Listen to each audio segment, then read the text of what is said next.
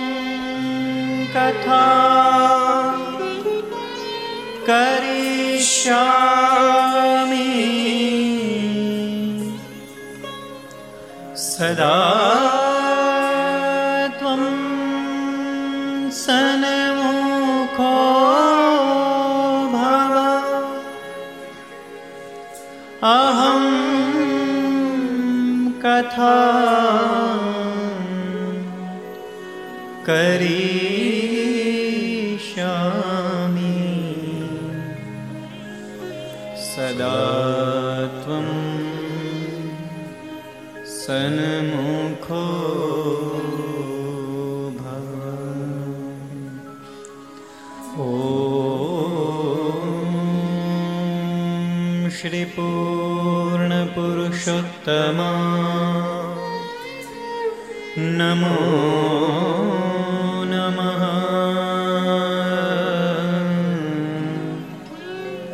श्रीघनश्यामा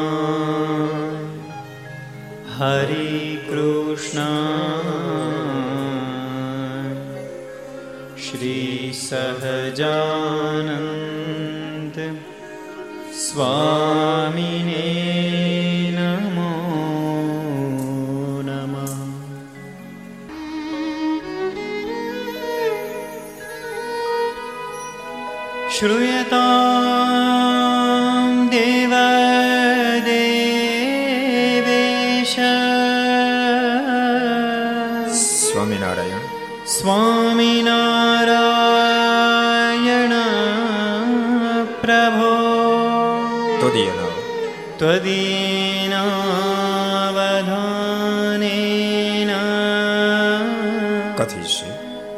ैश्य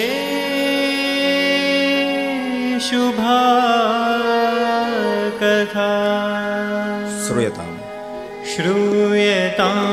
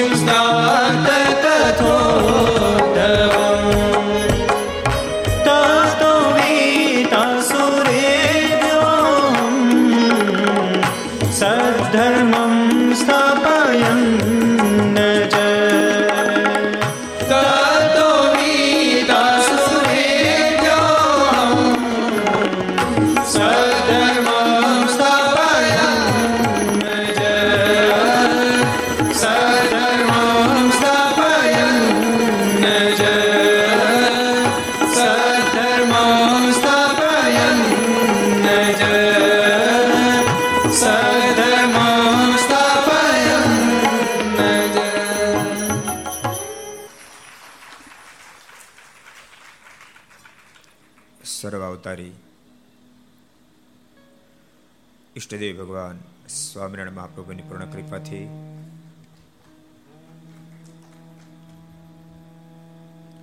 લીલા પુરુષોત્તમ ભગવાન કૃષ્ણ નારાયણ મર્યાદા પુરુષોત્તમ ભગવાન રાઘવ, એમની પૂર્ણ અનુકંપાથી, વડતાલવાસી લક્ષ્મીનારાયણ દેવના તાબાનું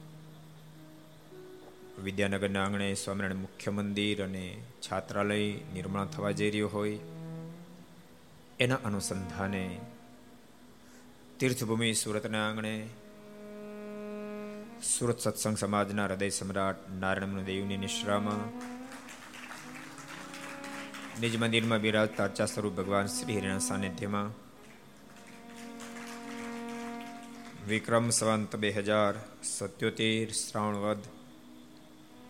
એકાદશી વિક્રમ સંવંત બે હજાર સત્યોતેર શ્રાવણ દશમ ગુરુવાર તારીખ બે નવ બે હજાર એકવીસ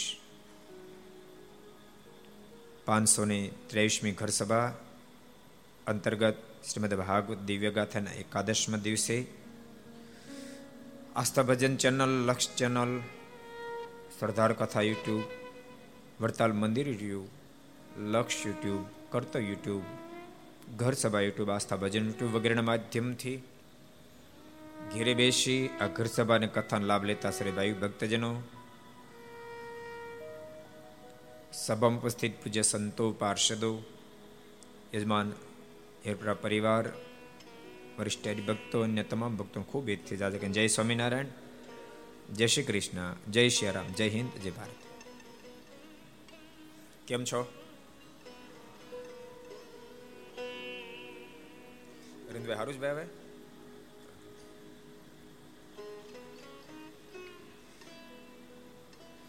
પવિત્ર ગંગાજીના તટ ઉપર બેસી સુખદેવજી મહારાજ પ્રેક્ષિત મહારાજાને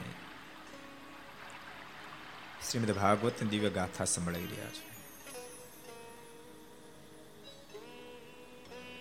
પરીક્ષિત અલોક મૃત્યુલોક છે અહીંયા વિના કારણે અનેક વિક્ષેપો આવતા હોય છે. એ વિક્ષેપો સામાન્ય વ્યક્તિને પણ સહન કરવા પડે છે, મહાપુરુષોને પણ સહન કરવા પડે છે. આ ધરતી પર સ્વયં પરમાત્મા અવતાર ધારણ કરીને આવે ત્યારે એ પણ સ્વયં વિક્ષેપોને સહન કરે છે. એને કરવા પડે નહીં, પણ કરે છે. ગોકુળમાં બહુ બધા વિક્ષેપો આવી રહ્યા છે. એક પછી એક એક પછી એક, બધા મથુરામાંથી મુલાકાત લેવા માટે વારંવાર આવે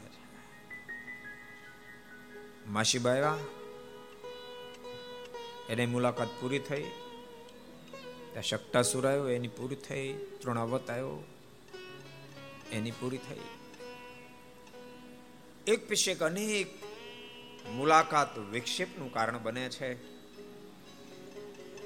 જેને કારણે ઉપનંદન નામના ગોપે બાબા નંદને કહ્યું છે કે અહીંયા બહુ ઉપદ્રવ થાય છે. આપણે ગોકુળનો ત્યાગ કરીને વૃંદાવન જતા રહીએ. બાબા નંદને વાત મનાણે છે, ગોકુળનો ત્યાગ કરી વૃંદાવન ગયા ભક્તો કથાએ બતાવે છે. જીવનમાં ગમે તેટલી સમજણ હોય, ગમે તેટલી બુદ્ધિ હોય, ગમે તેટલી કૌશલ્યતા હોય, ગમે તેટલી હોશિયારી હોય, ગમે તેટલી વિદવત્તા હોય, પરંતુ તેમ છતાંય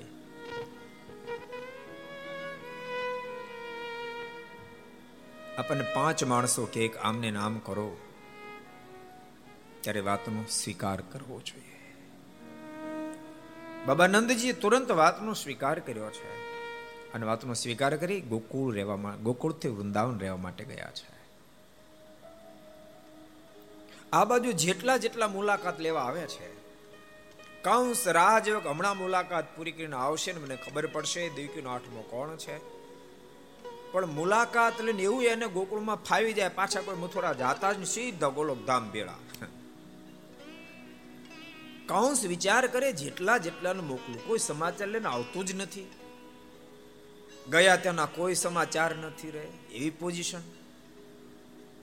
થાકેલા કૌંસે વત્સાસુરને મોકલ્યો છે.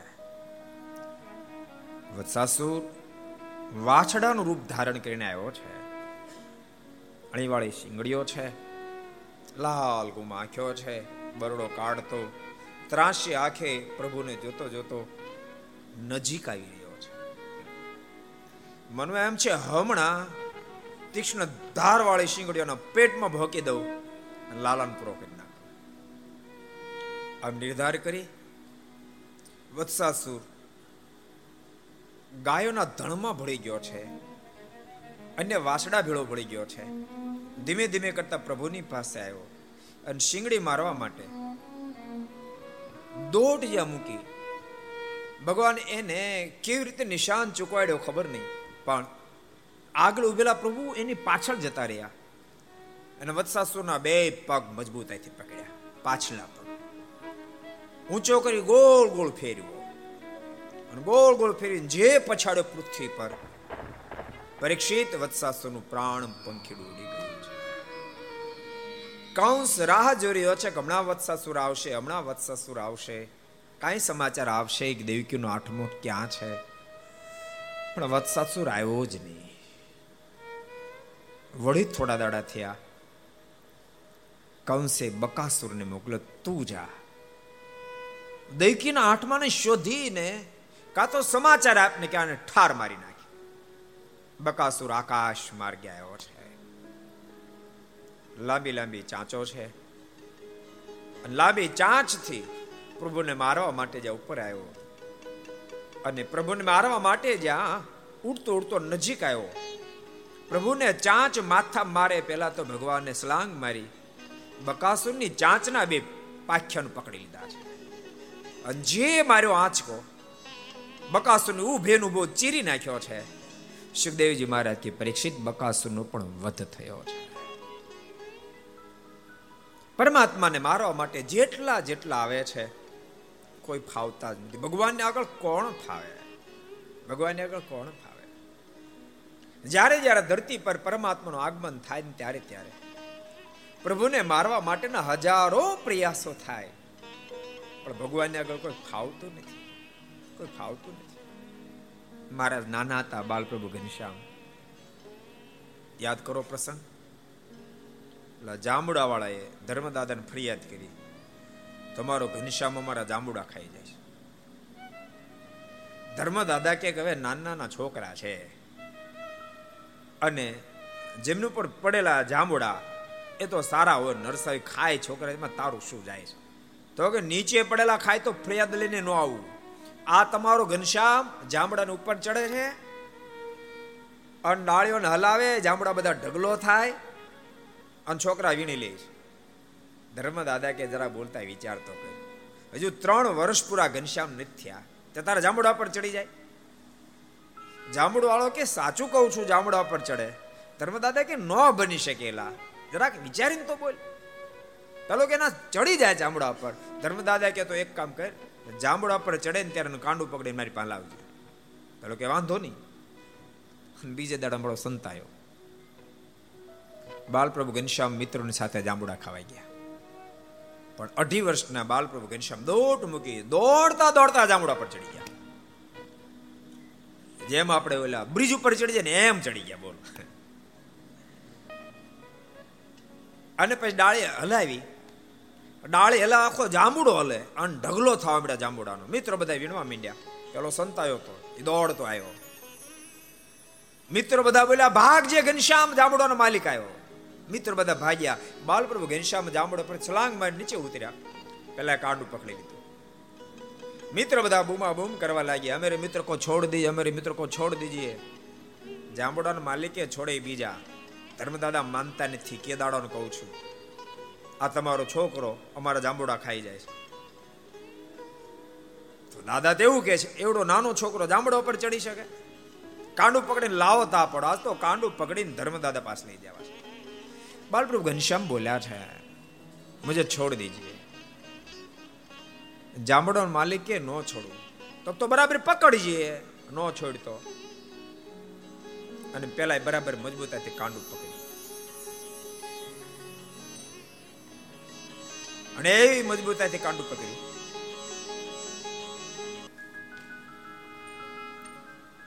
ઘનશ્યામ મહારાજ કે બરાબર પકડજો મજબૂતાથી પેલા બરાબર મજબૂતાથી પકડી ઘનશ્યામ મહારાજ કે બરાબર પકડ્યું છે ને પાછું.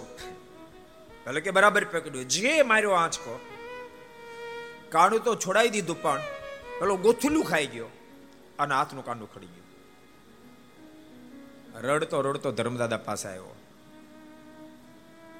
દાદા, અત્યાર સુધી તો જાંબુડા જ ઘનશ્યામ ખાઈ જતો આ તો મારું કાંડું ખેડવી નાખ્યું. ધર્મદાદા કે જરાક બોલતા જ વિચાર કરી આ બે અઢી વર્ષનો ઘનશ્યામ, તું બેતાલીસ વર્ષનો લઠ્ઠો ગઠ્ઠો તારું કાંડું ઘનશ્યામ ખેડવી નાખે? પેલો રડવા માંડ્યો. ઘનશ્યામ ને કે ઘનશ્યામ સાચું કહો તમે ખેડવી નાખ્યું કે નહીં? પણ ઘનશ્યામ તો દયાળો બહુ પાછા. કોઈને દુખ્યો રે, દેખી ન ખમાય, દયા આણી રે. અતિ આકડા થાય, અંધન વસ્ત્ર રે, આપે ને દુઃખ ટાળે, કરુણા દૃષ્ટિ રે. ખડેલા કાંડા પર જે હાથ ફેર્યો. હાથ હતો એવો નવો થયો. જાંબુડાનો માલિક બાળપ્રભુ ઘનશ્યામના કદમમાં જીત્યો. કૃપાનાથ માલિક, આપ તો સ્વયં સર્વેશ્વર પરમેશ્વર છો. આપે જેટલા જાંબુડા ખાવ એટલી છૂટ છે, બધા જાંબુડા આપના છે. બાલપ્રભુ ઘનશ્યામનો પૂર્ણ નિશ્ચય થયો. અને ભક્તો, યાદ રાખજો, માણસના જીવનમાં ત્યાં સુધી અનેક દોષો ઘર કરી રહે છે. જ્યાં સુધી જીવાત્મા સંપૂર્ણ પરમાત્માને ઓળખતો નથી ને પ્રભુમાં પ્રેમ કરતો નથી, ત્યાં સુધી અનેક દોષોનું ઘર બની જીવન રહે છે. જ્યારે પ્રભુની પૂર્ણ પહેચાન થાય પ્રભુમાં પ્રેમ થાય ને, ત્યારે ઓટોમેટિક તમામ શત્રુઓ, અંતઃશત્રુઓ જીવનમાંથી વિદાય લઈ લેતા હોય છે. જાંબુડાના માલિકને બાલપ્રભુ ઘનશ્યામને પહેચાન થતાની સાથે લોભે વિદાય લીધી. ઘનશ્યામ, જેટલા જાંબુડા ખાય એટલી છૂટ છે. તમે પ્રેમથી જાંબુડા ખાજો. અન ભક્તો જીવનની અંદર ખરેખર કહું છું ઠાકોર જે આપ્યું, ધન આપ્યું, બુદ્ધિ આપી, કૌશલ્યતા આપી, કલા આપી, શક્તિ આપી, જે આપ્યું હોય, એનાથી ભગવાન રાજે થવા કામ કરતા રહો કરતા રહો કરતા રહો ભૂલતાની ધને હાથ તાળી દઈને જતો રહેશે અને જીવન પણ એક દાડો હાથ તાળી દઈને જતો રહેશે. જેટલું પોતાના હાથે કર્યું, એટલું જ કામ લાગશે. વ્યાલાજમાનના શબ્દો છે. પંખી તણો જેમ ભરાય મેળો. પંખી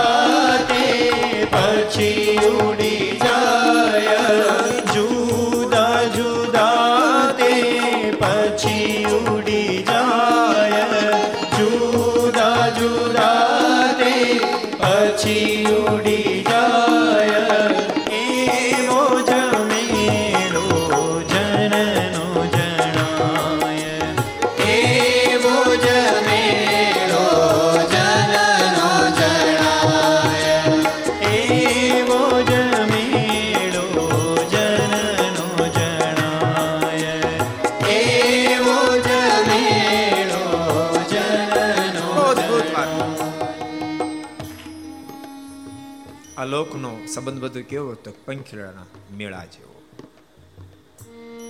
સંધ્યાકાળે હજારો પંખીડા એકઠા થાય. ઘડી આનંદ કિલોલ કરે, ચીચી કરે. અડધો કલાક કલાક આનંદ કરી અને પછી ઉડી ઉડીને બધા પોતપોતાના માળામાં જતા રહે છે.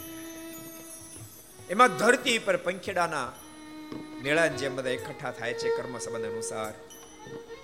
કર્મ સંબંધ પૂરો થાય.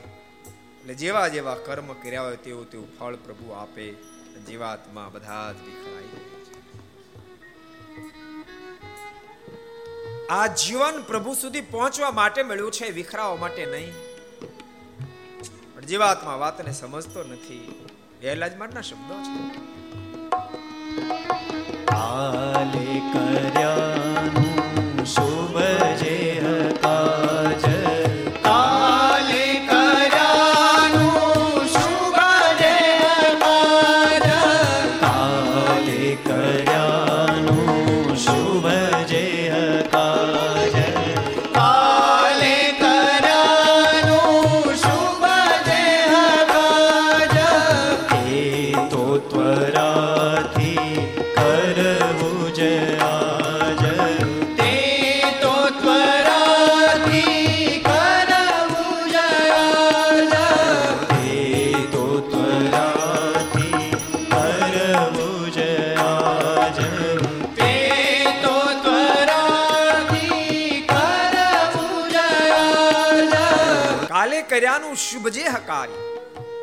તે કરવું જ આજે બહુ અદભુત વહેલા જ મારા શબ્દો આપે છે. આ દેહ કેરો નહીં નિરદાર દેહનો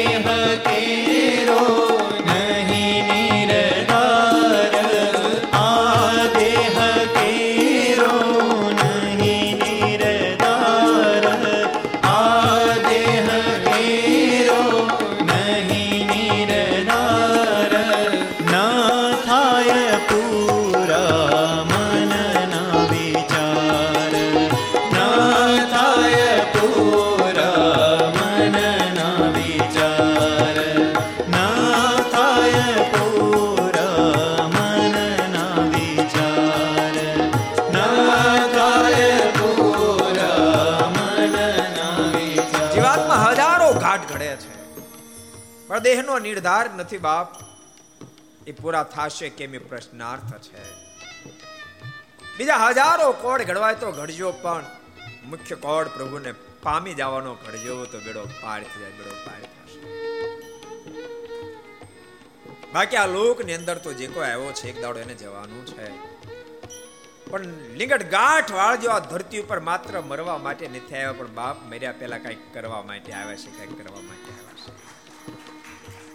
પ્રભુને પામી જવું છે પ્રભુને રાજી કરી લેવા છે.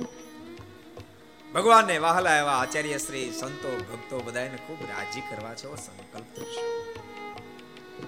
જેવો માણસ સંકલ્પ કરે, એવી ક્રિયા થાય રાજી કરવાનો સંકલ્પ કરશો તો ઓટોમેટિક દાસત્વ ભાવ પ્રગટશે. કોઈ રાજી થાય તોય ભલે ન થાય, મારે ક્યાં લેના દેના?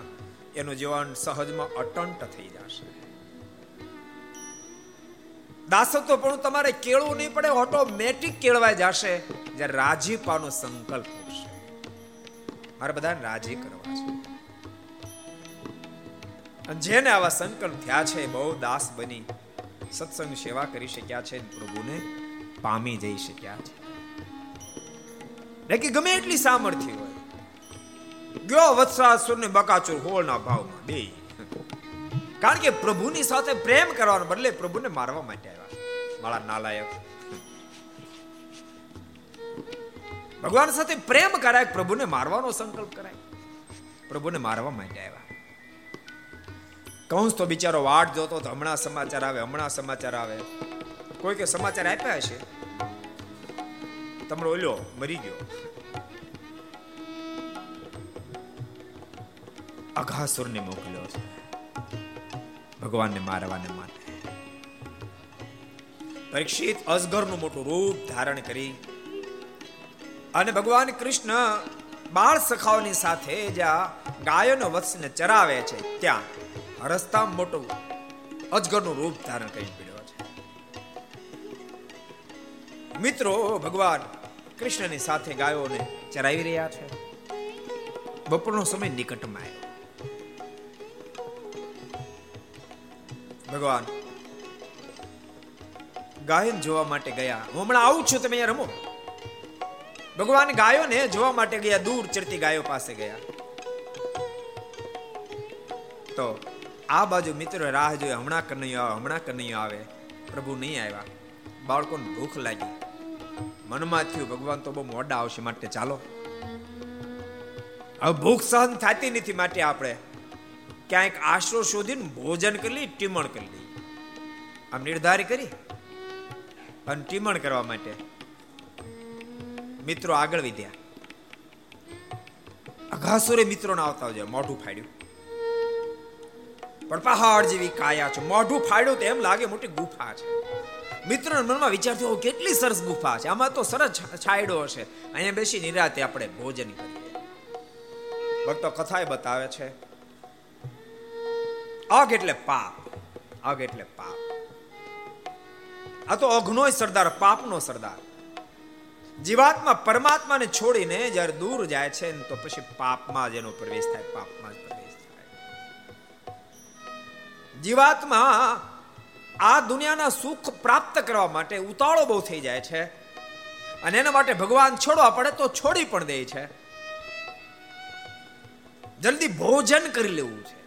ભોજનનું સુખ લઈ લેવું છે. એટલા માટે ભગવાનનો ત્યાગ કરવો પડ્યો તો મિત્રો ત્યાગ કરી દીધો. અને ભગવાનને છોડ્યા પછી તો બાપ, પાપમાં જ પ્રવેશ હોય ને? પાપમાં પ્રવેશ અગાસુરના મોઢામાં પ્રવેશ કર્યો છે. અને બધા મિત્રો જ્યાં પ્રવેશ કરી લીધો, ત્યાં સુધી અગાસુરે મોટું પોળું રાખ્યું. મિત્રોને મજા આવી. જેવા મિત્રો અંદર પ્રવેશ કર્યો અગાસુરે મોટું બંધ કર્યું. આન પછી પીડા મળી થવા તો કથા બતાવે છે. પાપના પ્રવેશમાં આનંદ આવશે, એના પરિણામમાં ભયંકર દુઃખ અને વેદના થશે. ગુટકા ખાવા બહુ મજા આવે વિમલની જાહેરાતો કેવી ભૂકા કટેવી. સિંહ થઈ જાય.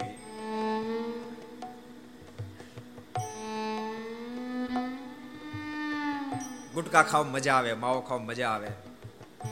હા દસ, પંદર, વીસ વીસ વાર મજા કરે. દાઢ દુખે જરા. આ દાઢ મારી દુખે છે. કોઈ એમ કે લીમડા દાંતણ કરતો હારી થઈ લીમડા દાંતણ કરતો હારી ન થાય. કોઈ કે આ ટૂથપેસ્ટ વાપરે તો હારી થઈ વાપરે તો હારી ન થાય. પછી દવાખાને જાય. ડોક્ટર સાહેબ જરાક દાઢ દુખે છે. ડોક્ટર બે ત્રણ દિવસના ટીકડા આપે. લો, આ બોટલ લિક્વિડ ને આપે, કોગળા કરજો, ટીકડા ખાજો સારું થઈ જાય. પણ ત્રણ દી ટીકડા ખાઈને પોગળા કરતો હારી ન થાય. ફરી વાર જાય. સાહેબ હારી નથી થતી. તો તમારે જરાક ટેસ્ટ કરાવવો પડશે. પછી ટેસ્ટ કરાવવા માટે જાય. બધો ટેસ્ટ કરે એટલે ડોક્ટર એમ કે બીજા સ્ટેપમાં જાય. ત્રીજા ટચ થવું થવું થયું છે. સમજાય છે તમને? હું કહું, સમજાય છે? કાલે વી વર્ષ જલસા કર્યા.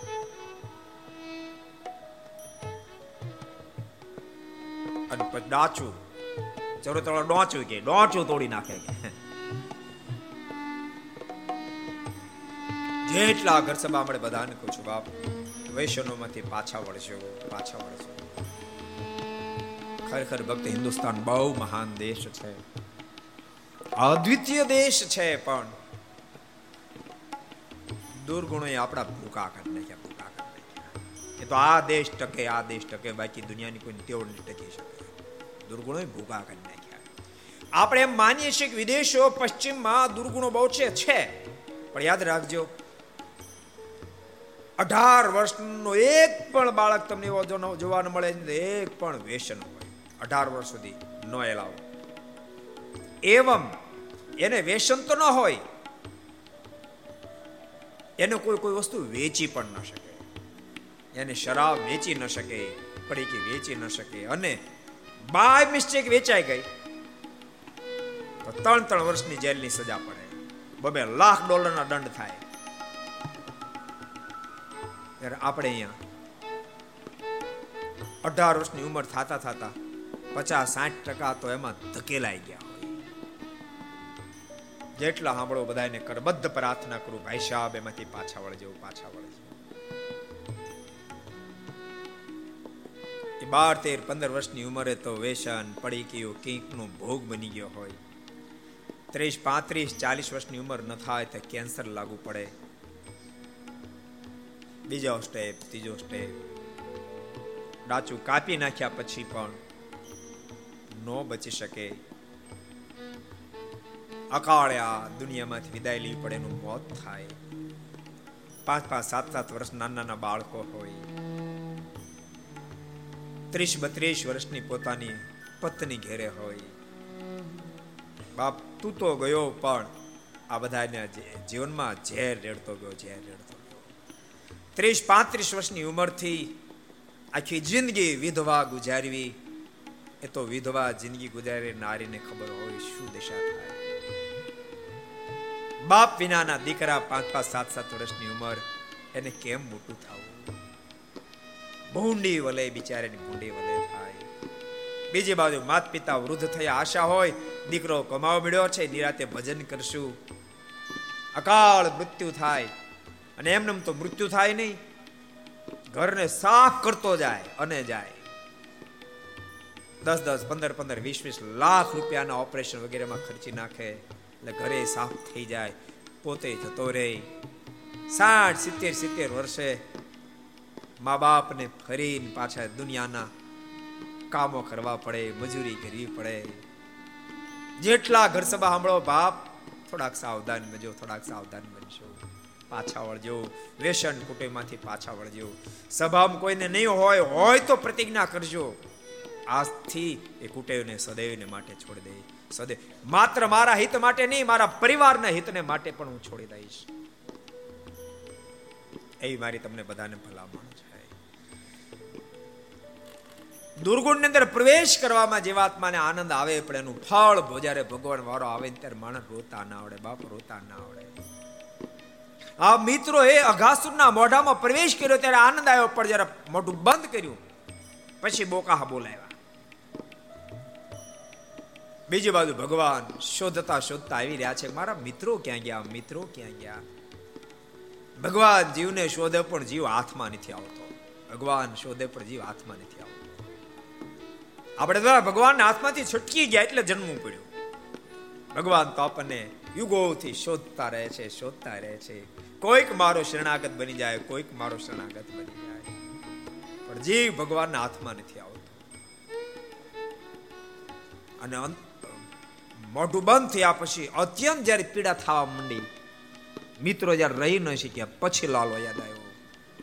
પ્રભુને પ્રાર્થના કરવા માંડ્યા, હે કનૈયા, હે લાલા, અમને બચાય અમને બચાય અમને બચાય. આ જીવ ભીમ આવે ને ત્યારે ભગવાનને યાદ કરી સીધે સીધા નથી કરતો સીધે સીધા ભગવાનને યાદ કરે એવો સરળ નથી. એવો સરળ નથી. ગજેન્દ્રને ઝુંડે બરાબર મજબૂત પકડ્યો. પેલા તો હાથણિયું ને મદનિયા એ બધાને યાદ કર્યા. પણ કોઈ જયારે મદદ ન કરી અને એમ લાગ્યું કે હવે મરી જવાશે. પછી ગજેન્દ્રે પ્રભુને પ્રાર્થના કરી, હે ગોવિંદ, હે ગોપાલ, અબ તો જીવન હારે. હે ગોવિંદ, હે ગોપાલ, અબ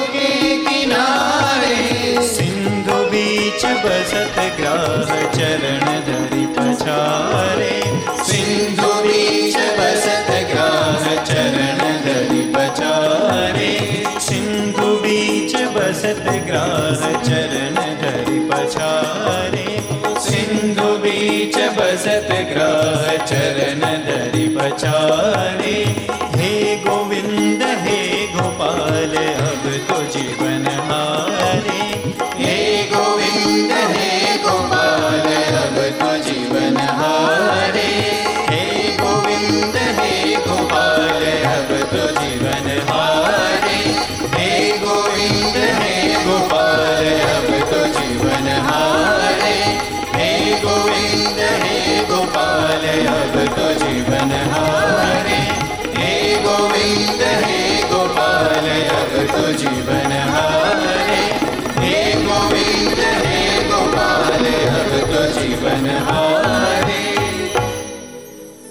હલવાઈ ગયો.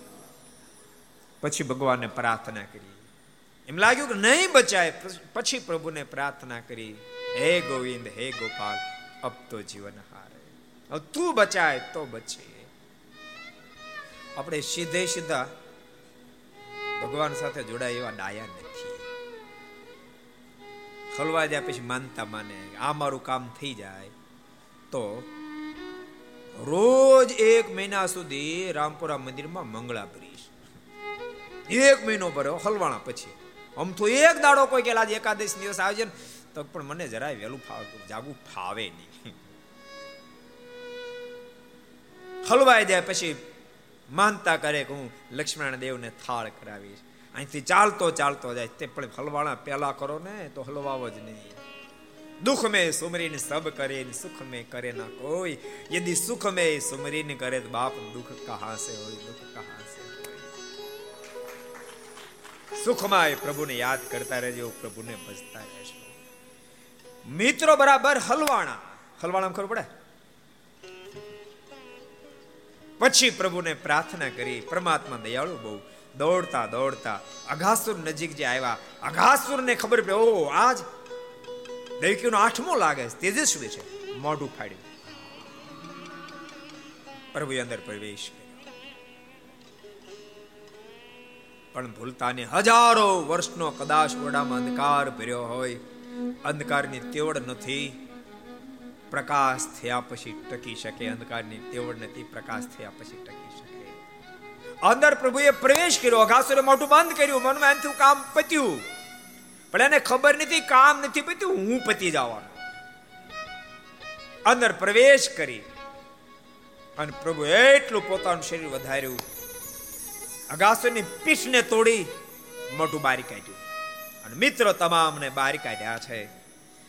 સુખદેવજી મહારાજ કે પરીક્ષિત અઘાસુરનો વધ જ્યારે થયો છે અઘાસુર એટલે દેવતાઓ જેનાથી કાપે, એ પણ જ્યારે મરાણો આકાશ માર્ગે દેવતાઓ આવ્યા છે જય જય નાદ કર્યો છે.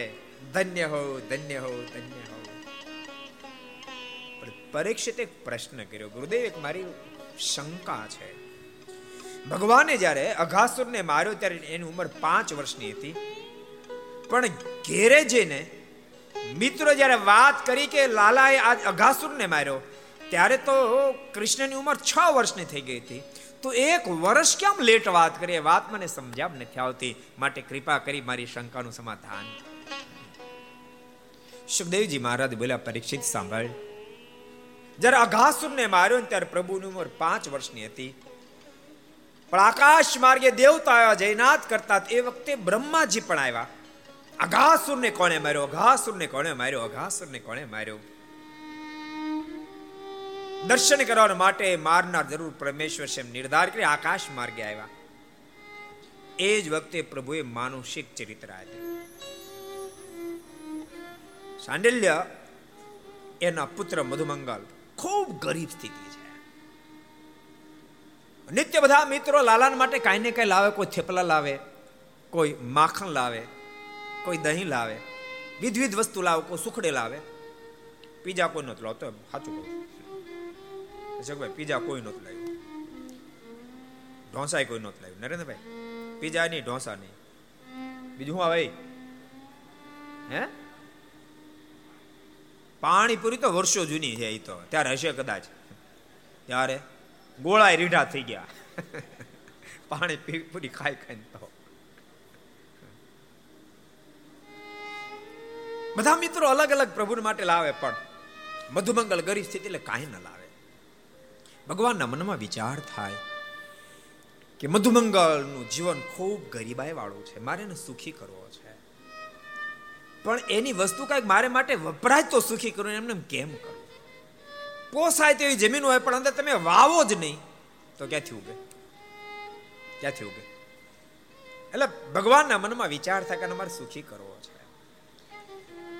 મધુમંગલને કીધું છે કે મધુમંગલ આ બધા મિત્રો મારે માટે કાંઈ ને કાંઈ લાવે છે. તું કાંઈ લાવતો નથી. તો તું કાલે આવજે ને. મધુમંગલ હા પાડી. વાંધો લાવીશ. ઘેર જઈને માને વાત કરી માં બધા મિત્રો લાલન માટે કાંઈ ને કાંઈ લાવે છે, હું કાંઈ નથી લઈ જતો.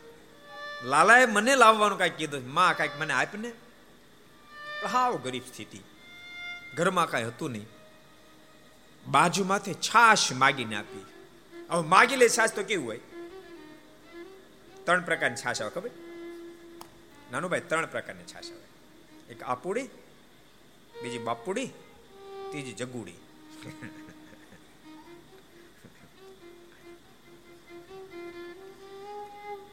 આપુડી એટલે આજે બધા બેઠા છે જૂના માણસો ઘણા બધા, એટલે ખબર હોય. પોતાને ઘરની ગાયો, ભેંસો દૂધતી હોય ને, એટલે છાશ કરી અને પોતાને માટે પાટિયા ભરી લે, એને આપુડી કહેવાય. પછી ગોળી નાખે પાણી થોડું. પછી કાકા દાદાને બધા લેવા આવે, એને આપે, એને કહે બાપુડી. એ લઈ જાય, પછી ફરીને પાછું પાણી નાખે, ઠપકારે. બિચારે ગરીબ માણસો લેવા માટે આવે. એને આપે, એને કહેવાય જગોડી. જગોડી એટલા માટે કહેવાય, એની પીતી વખતે વારવાર જગાડી પડે વારવાર સુઈ જાય. એટલે જગુડી કહેવાય. એ જગુડી છાશ લઈ અને બધું મંગળ આવ્યો બધા મિત્રો તો સરસ સરસ ભગવાનને માટે લાવેલા. મધુમંગલને શરમ આવી કે આવી જગોડી છાશ પ્રભુને કેમ ભગવાનના ભક્તો ક્યારેક ક્યારેક કેવું થાય ખબર? બહુ મોટા દાનો લખાતા હોય ને, કરોડ કરોડ, બબે કરોડના. ત્યારે કોકને સંકલ્પ થાય, નાના માણસ એકાદ ફૂટ લખાવો એકાવનસો પણ મનમાં થાય એકાવનસો નું કેમ લખાવાય? હું તો કોઈ એકાવનસો તો શું? ઠાકોરજી નાની સ્થિતિ આપ્યો તો અગિયારસો લખાવજો, એકસો એક લખાવજો. લખાવજો ઠાકોરજીને કામમાં આવશે ને તમારું પ્રાર્થ પ્રાર્થ ભક્તો ભગવાનને આપો એ રિટર્ન મળે. ક્યારેક ક્યારેક માણસ આપતો જ નથી. એક સરસ પ્રસંગ સંપ્રદાયનો તમને કહું. મહારાજ એક ફેરી ઝિંઝાવદર પધાર્યા, ઝિંઝાવદર. ખોડાભાઈ વગેરે મારાને દર્શન કરવા માટે આવ્યા, પણ ખોડાભાઈને અતિ ગરીબ સ્થિતિ, અતિ ગરીબ સ્થિતિ. એટલી બધી ગરીબ સ્થિતિ ટંગ છાંડી જાય. સાથે રહેનારા દરબારો બધા મારે કીધું, મહારાજ, ખોડાભાઈ, હરિભગત બહુ સારા, પણ સ્થિતિ બહુ ગરીબ છે. તે મહારાજ કાંઈક દયા કરો ને. મારાના મુખમાંથી શબ્દો નીકળ્યા. એ બહુ શક્ય નહીં બને. મહારાજ, કેમ? મારા ત્યાં ખોડાભાઈ આગલા જન્મે સેવકરામ હતા. અમે એની સેવા કરી, પણ અમને એક ટંગ પેટ ભરે એટલું ભોજન નહોતું આપ્યું પ્રથમના દસમા વચનામૃતમાં એનું નામ લખાણ. મહારાજ કે મેં ક્યાંથી આપી? એ જ વખતે સભામાં બે બ્રહ્મ બાળકો ઊભા થયા. અને મહારાજને કહે છે, મહારાજ, આપની વાત સાચી, પણ કૃપાને તેના ઉપર કાંઈક મહેરબાની કરો. કારણ કે આ સેવકરામ ભૂતપુરીના મહંત હતા. મહારાજ એની સેવા કરી અને મારીની ઓળખાણ ન થઈ. પણ એનો અંતકાળ જ્યારે નિકટમાં આવ્યો ત્યારે મહારાજ એને દર્શન આપીને પોતાનો સપનો નિશ્ચય કરાયો અને નિશ્ચય થયો, સેવકરામ બહુ પસ્તાયો. અને પસ્તાતા પસ્તાતા પોતાના સેવકગણને પાસે બોલાવીને સેવકરામે કહ્યું, કહો મને પ્રગટ ભગવાન મળ્યા હતા વનમાં. એનું ઓળખી ન શક્યો, એની પાસે મેં સેવા કરાવી. અને અભાગ્યએ ભગવાનને એક ટંગ પેટ ભરાય એટલું ભોજન ના આપ્યું. એ ભગવાન અહીંયા આવે ને તો ખૂબ પ્રેમથી જમાડજો. આજે સ્વામિનારાયણ નામથી પ્રસિદ્ધિને પાયમાન ગુજરાતમાં વિચરણ કરી રહ્યા છે. કદાચ એ ભગવાન ના આવે, એના કદાચ કોઈ સેવકો આવે ને તો એને પણ તમે જમાડ આટલું કહીને સેવકરામે દેહ છોડ્યો. આ બે ભક્તો કે મહારાજમાં ફરતા ફરતા ભૂતપુરી ગયા, આશ્રમની બહાર ઓટો હતો, ઓટો આપણે બેસીને પૂજા કરતા હતા. સ્વામિનારાયણ સ્વામિનારાયણ સ્વામિનારાયણ નામ બોલતા ત્યાંના શિષ્યો આવ્યા. તમે ગુજરાતમાંથી આવો છો? હા, ગુજરાતમાંથી આતે ચાલો ચાલો, અંદર ચાલો. પહેલા તને ડર લાગ્યો કે પકડીને પૂરી ન દે. તો ડરશો નહીં, અમે તમને પૂરી નથી દેવાના. એમ કહીને બધી હકીકત કીધી અમારા ગુરુદેવ કહેતા ગયા છે. માટે તમને પાકા સીધા આપશું, પાકા સીધા આપ્યા, જમાડ્યા. બંને ભક્તોએ મારે કીધું, માટે મહારાજાનું દાળ દર કાઢો. મારે કે, તમારા ઉપયોગમાં આવે પણ અમારા ઉપયોગમાં નથી આવ્યા. સુરા બાપુએ કીધું, ખોડા ભાઈ, કાંઈ માલ મિલકત છે તો મારે ઉપયોગમાં આવે? તો કશું છે નહીં. કાંઈ નથી તો કે અડધો રૂપિયો છે તો અડધો આપો. અડધો રૂપિયો લઈ અને એના રીંગણા લીધા. અડધા રૂપિયા રીંગણા લીધા. અને એ મહારાજને આપ્યા. ઘટના એવી ઘટેલી એ જિંજાવદરની અંદર ખોડાભાઈનો જન્મ થયો. ભગવાનને કાંઈ ને આપ્યાનું પરિણામ તમે જો જિંજર ગામના ગામધણી એના પિતાશ્રી હતા. દાનબાપુ ગામધણી હતા, પણ જેવો ખોડાભાઈનો જન્મ થયો અને એના ભાઈએ તો એ ગામ લૂંટી લીધું, ગામ પડાવી લીધું. ખોડાભાઈની ઉંમર, યાદ રાખજો, ઘણી મોટી થઈ.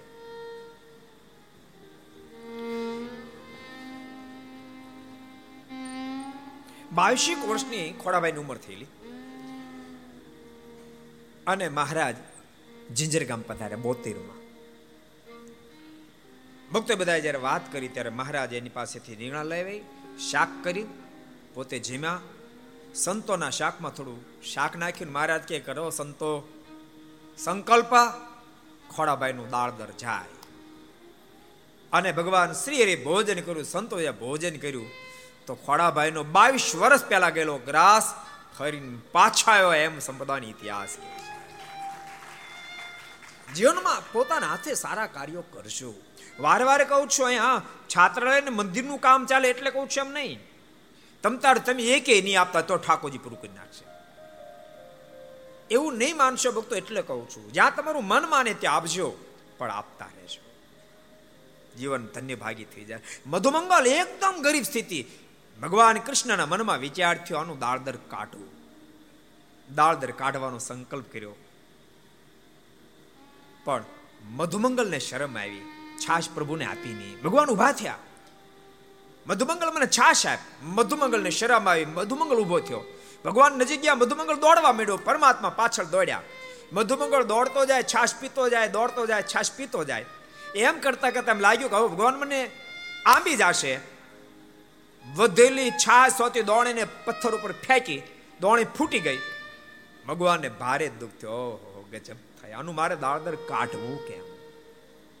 પણ ઉતાવળ, ઉતાવળે છાશ પીધી છે. મોઢે રગેડા ચાલ્યા જઈ રહ્યા છે. કોણીથી રગેડા પડી રહ્યા છે છાશના. ભગવાન એને ચાંટવા માંડ્યા. ભગવાનની કૃપા તમે જો, દયાળુતા જો, ચાંટવા માંડ્યા. પણ ભગવાન મધુમંગલની એઠી છાશ પી રહે એ જ વખતે આકાશ માર્ગે બ્રહ્માજી આવ્યા. દર્શન કરવા માટે. પણ જ્યાં દર્શન કર્યા, પ્રભુ તો મધુમંગલની એઠી છાશ પીતા મનમાંથી જ ભગવાન હોતા છે. ન હોય ન હોય, નંદનો લાડલો પરબ્રહ્મ ન હોય. ભક્તો, ભગવાનના માનુષિક ચરિત્રમાં બલબલાને સંશય થાય. ને તો તમે કલ્પના કરો, એ જ ભગવાન કૃષ્ણનું જ્યારે પ્રાગટ્ય થયું, એ વખતે બ્રહ્માએ ભગવાનની સ્તુતિ કરી હતી. સત્યમ વ્રતમ સત્ય પરમ ત્રિસત્યમ. सत्यस्य योनिं निहितं च सत्यं सत्यव्रतं सत्यपरं त्रिसत्यं सत्यस्य योनिं निहितं च सत्यं सत्यस्य सत्यमृतसात्यनेत्रम् सत्यात्मकं त्वां शरणं प्रपन्ना સત્યાત્મકમ ત્વામ શરણમ પ્રપન્ના તમે કલ્પના કરો બુદ્ધિના દેવતા બ્રહ્માજી પ્રભુના પ્રાગટ્ય વખતે સ્તુતિ કરી તેના બ્રહ્મા ભગવાને માનુષિક ચરિત્ર કર્યું તો મનમાં થયું ન હોય ન હોય આનંદનો લાડલો પરબ્રહ્મ ન હોય ભક્તો, ભગવાન જ્યારે માનુષિક ચરિત્ર કરે ત્યારે બલબલાને સંશય થઈ આ આપણી બહુ કઠણ કામ છે. આવો એક સરસ પ્રસંગ તમને સંભળાવું. જો કે તમે સાંભળ્યો હશે, દેવીદાસનો પ્રસંગ. ક્યાં ગામના હતા દેવીદાસ? કોને ખબર છે? દેવીદાસ દેવાનંદ સમય ગામ કયું? કોણ કે છે? કયો ભૂત્યાભાઈ કયું? જોડ બરોડ તો સારું મેં જોડમાં લઈ જતા નહીં સ્વામીને પાંચ, છ વર્ષની ઉંમર, ત્યારથી પ્રભુને પામવાની ગજબની લગન હતી. પાંચ, છ વર્ષની ઉંમરે લગન પ્રભુને પામવાની. અમુક અમુક ને પચાસ થાય તો મંદિરના પગથિયા ને ચડતા. તમે હું સમજો પચાસ થાય તો પગથિયા ન ચડ એક ગામમાં ખરેખર તમને કહું મારી કથા હતી. એક જગ્યાએ પધરામણી કરવા ગયા. ઈશ્વરણ દાદા. મેં કે, દાદા બધાએ કંઠીઓ પહેરી, તમે પહેરો. મને કે, સ્વામીજી, આ બંદાને એસી થયા. એસી વર્ષ સુધી કોઈને ગળામ ગાળીઓ ન નાખવા દીધો. મરતા મરતા શું કામ નાખવા દો? બોલો. આવા નંગ હોય છે. મેં કે દાદા, કંઠી નો પહેરો કાંઈ નહીં, આ સામે જ મંદિર છે. તે રોજ હજી પગ ચાલે ત્યાં સુધી. મંદિરે દર્શન કરવા જરા નિયમ લો. મને કહે, સ્વામી, આ બંધન તમે શું સમજો આજ સુધી જિંદગીમાં કોઈ દી મંદિરનું પગથી ચડ્યો નહીં મળતા મળતા શું કામ ચડું? હવે જમપુરના પગથિયા ચડ્યો જીવની અવળાઈનો પાર નથી પાંચ છ વર્ષની ઉંમરે સંકલ્પ થયો. પ્રભુને પામવાની ખૂબ તાલાવેલી ઘણો દાખલો કર્યો, પણ પ્રભુની પ્રાપ્તિ ન થઈ, પ્રગટ દર્શન ન થયા. એક દાડો નક્કી કર્યું, ગામની બહાર શિવાલય. ત્યાં જઈને શંકરની આર્ત નાથી પ્રાર્થના કરી, મને દર્શન આપે દર્શન આપે ને, તો જીવનને ટૂંકાવી નાખો. નિર્ધાર કરી અને ગામની બહાર શિવાલય ત્યાં ગયા. ખૂબ પ્રાર્થના કરી. પણ કૈલાસપતિએ દર્શન નો આપ્યા, કમરમાંથી કટાર કાઢી. ભોકી દઉં પેટમાં. આજ મને દર્શન જોઈએ. તેમ છતાં જવાબ જ્યારે ન મળ્યો ત્યારે હાથ અધ્ધર કર્યો. અને જ્યાં પેટમાં મારવા ગયા, ત્યાં આકાશ વણતે નહીં નહીં નહીં, દેવીદાસ, મરીશ નહીં. તો ઘેરે જા, તને સામેથી પ્રગટ ભગવાન દર્શન આપવા માટે આવશે. દેવીદાસે પ્રશ્ન કર્યો, પણ ઓળખું કેમ? મને દર્શન આપવા માટે આવ્યા એ ભગવાન છે. તો સાંભળજે કોણીએ જી ભડાડી દે માંજી ભગવાન છે. અને દેવદાસ પછી ઘેરે આવ્યા. ખબર પડે કોઈ સાધુ સંતો આવ્યા, તુરંત દર્શન કરવા માટે પહોંચી જાય. અને સાધુ સંતો રાત રોકાય તો ત્યાં ત્યાં રોકાય. રખે ને કોઈ કોણીએ જી ભડાડ દે કોણી જી ભડાડ દે. દિવસે નો ડાળી રાત્રે જાગીને કોણી જી ભડાડ દે. સતત અનુસંધાન રાખે. પણ એવા દર્શન થતા નથી. એમ કરતા કરતા કરતા ઉંમર સોળ સત્તર વર્ષની થઈ ચૂકી. અને બરોળ ગામમાં સત્સંગ થયો. રયાભાઈએ ભગવાન સ્વામિનારાયણને આમંત્રણ આપ્યું ને એના આમંત્રણને માન આપીને ભગવાન શ્રી હરિ બરોલ ગામ પધાર્યા. રયા ભગત આખા ગામમાં વાત જાહેર કરી મારે આંગણે ભગવાન પધારવાના છે. બધા દર્શન કરવા માટે આવજો. આખું ગામ તો આવ્યું પણ દેવદાસ તો બધાને કરતા વહેલા આવ્યા. એના મનમાં એમ થયું, કદાચ કોણે એ જીભ અડાડ દે, એ પ્રગટ ભગવાન હોય તો. મહારાજ આવ્યા, ધામધૂમીથી સ્વાગત થયું. હોંસરી કોરે બેઠા. સરસ સરસ મહારાજ વાતો કરી. બધા વાતોમાં તંગ થઈ ગયા. પણ દેવીદાસને વાતો વાતો ક્યાંય રસ નહોતો ને ક્યાં રસ હતો? બોલો તો ખરા. કોણી હજી પડાડે એમાં રસ હતો? એને વાતો વાતો ક્યાંય મન નહોતું. મારાના મનમાં વિચાર થયો, આ બધાનું મન તો અમારામાં રત થયું, પણ જેને માટે મેં ધક્કો ખાધો એ ભગતને હજી મન માનતું નથી. મહારાજને રહ્યા ભગત કીધું, મહારાજ, રસોઈ તૈયાર છે. ભોજન કરો પધારો. મહારાજ કે ગરમી કેટલી થાય એસી તો હોતા નહીં મહારાજ કે એક કામ કરો. આ ગાડા ઉપર બેસીને મેં ભોજન કરશું. અને મહારાજ ગાડાના આડા ઉપર બેઠા. બધા લોકો વિચાર કરવા માંડ્યા, આ ગાંડું માણસ છે ગાડા આડા ઉપર બેસીને ભોજન કરે? ઈ તો બરાબર, પણ એના કરતા વધારે ગાંડ પણ આવી ભોજન કરતા કરતા સાંજનો સમય હતો. ખીચડી અને મહારાજ દૂધ જમવા માંડ્યા. પણ આમ કરી આમ ખબર આમ શરૂ કર્યું. આ રગાડા વાતા દૂધના કોણે ઉતરે, ટોપ ટપ ટીપા પડે. અને દૂધ મોંઘા માયલું જતું ન રહે, મહારાજ જીભે કરીને ચાંટતા જાય. આ ઘટના જોતા સાથે ગામના લોકોને મનમાં વિચાર થયો, આવા જ ભગવાન વાતા છે, આવ પાગલ. આ રહ્યો, હાવ ગાંડો થઈ ગયો અને ભગવાન માને છે. લોકો આવા વિચાર કરવા માંડ્યા પર દેવીદાસે ઘટના જોઈ નાચવા માંડ્યો. મળી ગયા મળી ગયા, જેની રાહ જોતો તો મળી ગયા. ઓલા બધા કે, કોણ મળી ગયા? તો પ્રગટ ભગવાન મળી ગયા. તો ક્યાં છે તો આ બેઠા. અરે જેને ખાવાનું પણ નથી, ભગવાન એ જ ભગવાન. પણ તે કેમ નક્કી કર્યું? આકાશવાણી મને કીધું, તું કોણે જી બડાડે એમ તો ભગવાન માનજે. અને પછી તો ભક્ત બહુ પ્રસિદ્ધ પ્રસંગ. દેવદાસનું મને એવું તો રત થયું. બીજે દાડે મહારાજ ને વળાવવા માટે આખું ગામ ઉમીટ્યું. દેવદાસ પણ ગયા. બધાને મારે પાછો વળવાનું કીધું, બધા પાછા વળ્યા, દેવદાસ પાછા ના વળ્યા. એની માં બૂમા બૂમ કરે, બેટા, પાછો વળ પાછો વળ પાછો વળ. પણ દેવદાસ મન હવે ભગવાન શ્રી હરિમાં લાગી ગયું છે.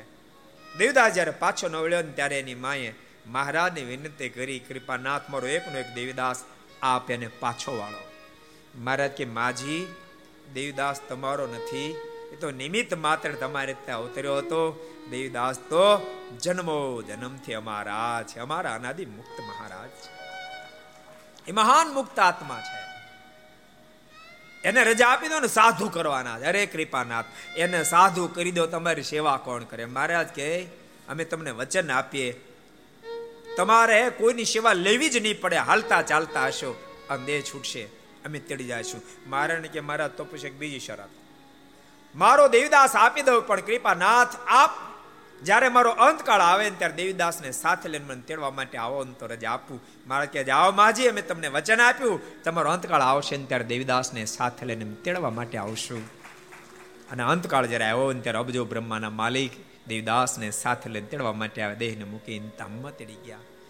પણ દેવદાસ એટલે બીજા કોઈ નહીં. ભગવાન સ્વામિનારાયણ ભાગવતી દીક્ષા આપી. કવિ દલપત રામના જે ગુરુ થયા. સ્વામિનારાયણ સંપ્રદાયના મહાન કવિશ્વર એવા દેવાનંદ સ્વામી નામ કર્યું છે. બહુ મોટા કવિ અને ભગવાન સ્વામિનારાયણમાં અનહદ પ્રેમ. સ્વામીની રચના મહદ અંશે ભક્તો, ઉપદેશની ઉપર વધારે ઢાળ વાળે છે. પણ પ્રેમ પણ પ્રભુમાં એવો બધો હતો. ભગવાન શ્રીના વિદાય પછી ધામ ગમન બાદ તો સ્વામી રોય રોય પછી દિવસો ગુજારતા સ્વામીને અડધી રાતે ભન નિદ્રામાંથી ઊંઘ ઉડી જાય સ્વામી પથારે બેઠા બેઠા મારને યાદ કરી ધા પુકારી રડે અને સ્વામીના મોઢામાંથી જે સુર નીકળતા હે માલી પિયા પિયા સોહત હો પુર સખિયા बैठ रहे जो पंख बिन पंखिया पिया पिया सोहत हो पुर सखिया बैठ रहे जो पंख बिन पंखिया पिया पिया सोहत हो पुर सखिया बैठ रहे जो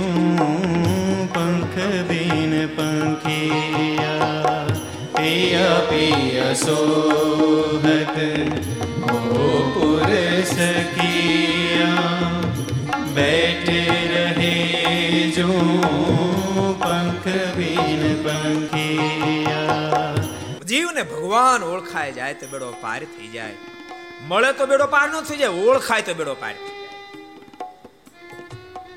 બ્રહ્માને મળ્યા આપણે બ્રહ્મા જેવા ભૂલા પડી ગયા. દેવદાસ દેવાનંદ સ્વામીને ભગવાન ઓળખાઈ ગયા. તો દુનિયાની કોઈ ઊંચાઈને આડી ના આવી. ભક્તો દુનિયાની કોઈ પણ ઊંચાઈ આડે ત્યાં સુધી હૃદય ગળે નહીં, ઓગળે નહીં. બધી જ ઊંચાઈ એક બાજુ હટે ત્યાં હૃદય ઓગળે છે, પીગળે છે. અડધી રાત્રે જાગી જાગી ભગવાન શ્રી વિરહમાં દેવદાસ દેવાનંદ સ્વામી ચોધાર રાસોડે રડે, હે માલિક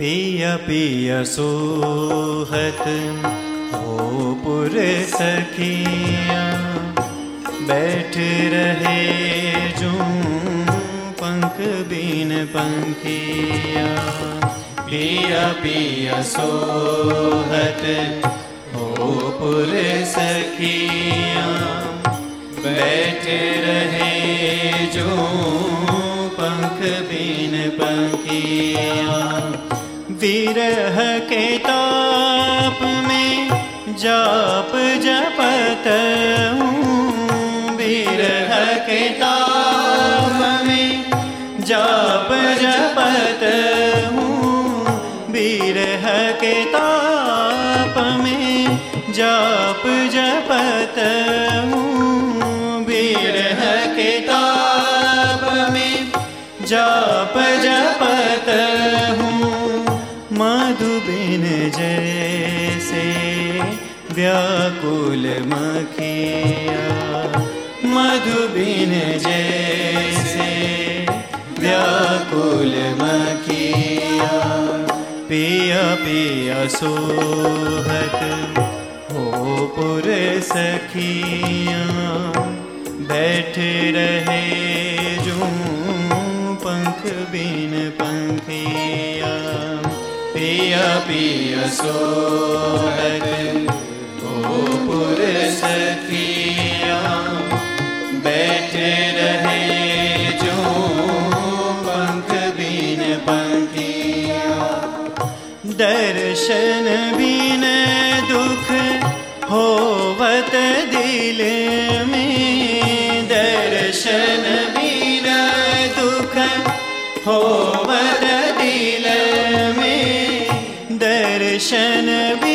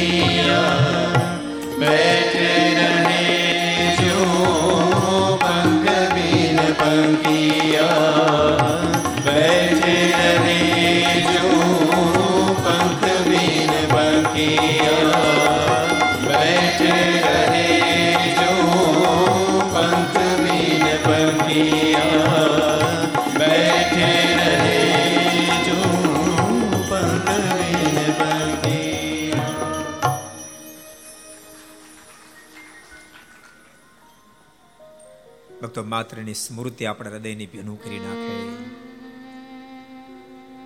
તો જેણે અનુભૂતિ કરી હશે, એનું વર્ણન આપણે કેમ કરીએ? પણ ભૂલશોની અનુભૂતિ સુધી પહોંચવા માટે પહેલામાં પહેલો પરિચય જોઈએ, પ્રભુની પહેચાન જોઈએ. પછી પ્રભુમાં પ્રેમ જોઈએ. પહેચાન કદાચ પ્રેમ થયો હશે તો દુખાબાજ સાબિત થશે. ભગવાન શ્રી હરે કહ્યું, ભાગવતમાં લખાયું, ભગવાન કૃષ્ણમાં પ્રેમ કરનાર અનેક નારીઓ સામમાં રૂપ જોતાની સાથે એમાં મોહિત થઈ ગઈ. એટલે પહેચાન વિનાનો પ્રેમ ધોખાબાજ સાબિત થશે. પહેચાન પછી જે પ્રેમ પ્રગટશે, એ અનુભૂતિનું કારણ બનશે. મિલન તો બ્રહ્માને થયું હતું. પરીક્ષિત તારો પ્રશ્ન પાંચ વર્ષે અઘાસુરને માર્યો તો છ વર્ષે કેમ વાત કરી સાંભળ? બ્રહ્માને જ્યારે સંશય થયો, પણ બીજી બાજુ વિચાર થયો, પણ અઘાસુરને માર્યો એ વાત સામાન્ય નથી. મારે કસોટી કરવી પડશે. અને બ્રહ્માજી કસોટી કરવા માટે જેટલી ગાયો હતી, બધાનું પાડી ગયા સત્યલોકમાં. ગાયોની તપાસ કરવા માટે જ્યાં ગ્વાલ બાલો ગયા, તો બીજી બાજુના વાછડાઓ અને ગ્વાલ બાલો બધાનું પાડી ગયા સત્યલોકમાં એકલા માત્ર કૃષ્ણ લાલો એકલો વધ્યો. લાલાએ ચારે બાજુ તપાસ કરી, નો ગાય મળે, નો એકલો વાછડો, એક વાછડો મળે, કે નહોતો એક બાળક મળે, મિત્ર મળે. મનમાં વિચાર કરવા લાગે બધા ગયા ક્યાં? અંતરદ્રષ્ટિ કરી ખબર પડે, ઓહો, આ તો બ્રહ્માજીની લીલા. ભલે વાંધો નહીં, કરે જલસા અને ભગવાને જેટલી ગાયો, જેટલા ગોવાળો, જેટલા વચ્છ એટલા રૂપ ધારણ કર્યા. અને ઘેરે ગયા.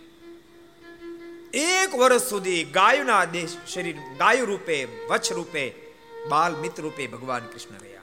એક વર્ષને અંતે બ્રહ્માજી તપાસ કરવા માટે આવ્યા. શું થયું?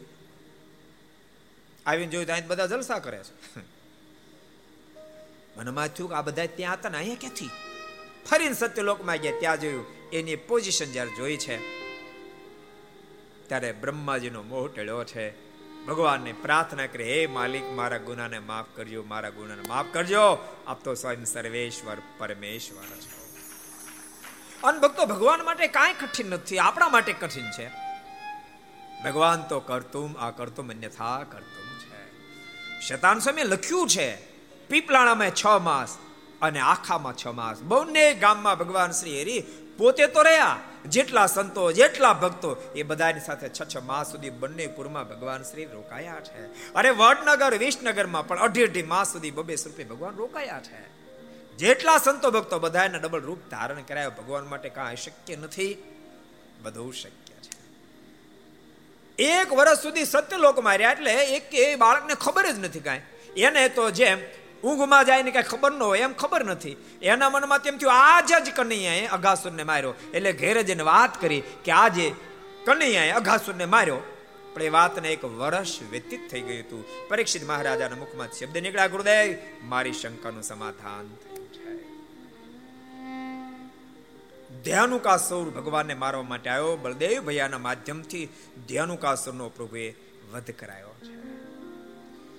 પરીક્ષિતે પ્રશ્ન કર્યો, ગુરુદેવ, મેં સાંભળ્યું છે કે ભગવાને કાલીએ નાગને નાથ્યો હતો. યમુનાના ધરાની અંદર જઈને, તો યમુનાના ધરામાં પ્રભુને શું કામ જવું પડ્યું? કાળિયા નાગ બિચારું એક પશુ પ્રાણી, એને શું કામ કષ્ટ આપવું પડ્યું? સુખદેવજી મહારાજ કે, ભગવાન કોઈને કષ્ટ ન આપણ બીજાને હક ન લે દે, પછી શું કરે ભગવાને? ભગવાન કોઈને કષ્ટ ન આપે, યાદ રાખજો. ભગવાન તો બધાને સુખ આપવા માટે ધરતી પર આવે છે. પણ બીજાના સુખને હરી લે, એના માટે પરમાત્માને ગમે તેવી લીલા પછી કરવી પડે છે. પરીક્ષિત, કાળ્ય નાગ યમુનાના ધરામાં રહેતો હતો, પણ એટલો ઝેરીલો હતો. યમુનાનું પાણી તો ઝેરી કરી નાખ્યું. એને પીવે એ તો પતી જાય. પણ ઉનાળાનો સમય હોય, એમાંથી બાષ્પીભવન થઈ અને આકાશમાં પાણી જે હોય, કોઈ પક્ષી યમુનાના ધરા પર થઈને પ્રસાર થાય. તો એ બાષ્પીભવનના પવન માત્રથી પક્ષી મોતને ઘાટ ઉતરી જાય. આવું ભયંકર યમુનાનું જળ કરી નાખ્યું હતું. લોકોને દુખી દુખી કરી મૂક્યા હતા. જેથી કરીને પરમાત્મા નહીં છૂટકે આ લીલા આદરી પડી કેવી આદરી ખબર? ગીરડી દડ રમ્યા, બોલો. ગીરડી દડ રમવા ગયા ભગવાન. રમતા રમતા જાણીને બોલને દાવા દીધો. સીધો યમુનાના જળમાં. અને ભગવાને એ બોલ લેવા માટે ગડગડતી મૂકી. મિત્રો ખબર પડી કે હમણાં કનૈયો યમુનાના ધરામાં સ્લાંગ મારશે. નાય નાય નાય, લાલા, ત્યાં તો જીકી દીધો તું. અને પાણીના તળા સુધી પ્રભુ ગયા. કાળી નાખ સૂતો છે. ભગવાન કૃષ્ણ જ્યારે પાણીના ધરામાં ગયા છે, નાગણીઓ જાગી ગઈ. અને નાગણીઓએ આ ઘટના જોતાની સાથે બે હાથ જોડી વિનંતી કરી, જેને નરસિંહ મહેતા પોતાની કલમે કંડારે છે. હે જળ કમળ ચાંડી જાને બાણ સ્વામી અમારો જાગશે જાગશે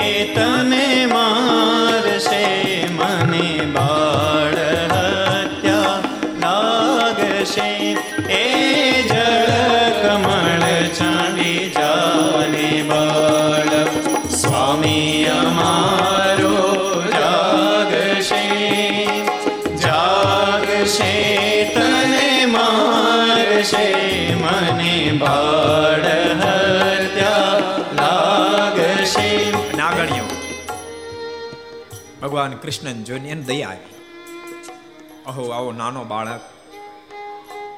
હમણાં અમારો સ્વામી ક્રૂરતા સાક્ષાત સ્વરૂપ જાગી જાહે અને કરડશે, આ મોતને ઘાટ ઉતરશે દયા ખાતર કેવા માંડી.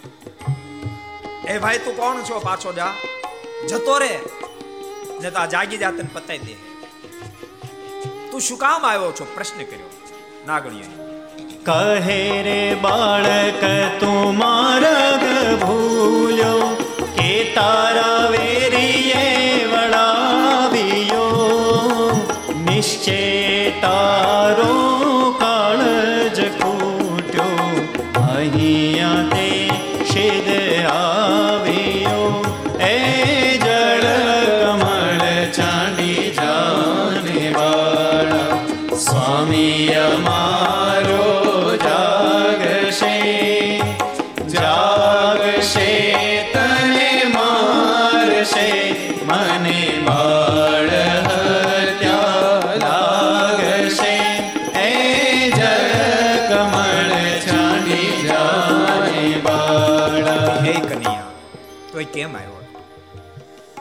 તારો કોઈ વેરી તેને મોકલી દીધો? કે તું ભૂલો પડ્યો છો? આવવાનું કેમ થયું? જલ્દી કેમ? જલ્દી વિદાય થા. ભગવાને મોઢું મલકાયું ભૂલો નથી પડ્યો, કોઈ વેરીએ મોકલ્યો નથી. તો શું કામ આવ્યો? સાંભળો ના ગણ્યો શું કામ આવ્યો? નથી ના ગણ હું માર્ગ ભૂલ્યો. નથી મારા વેરીએ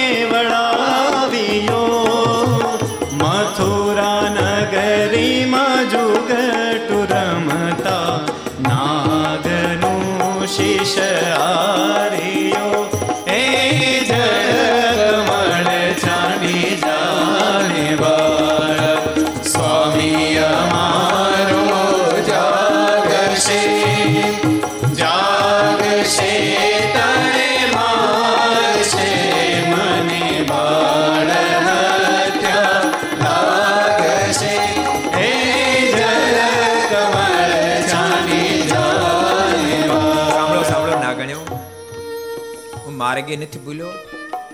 વેરીએ કોઈ વળાવ્યો પણ નથી, પણ મને જુગાર રમવાની આદત છે. એમાં જુગાર રમતા રમતા બાય મિસ્ટેક મારે તમારો ધણી, તમારો હસબન્ડ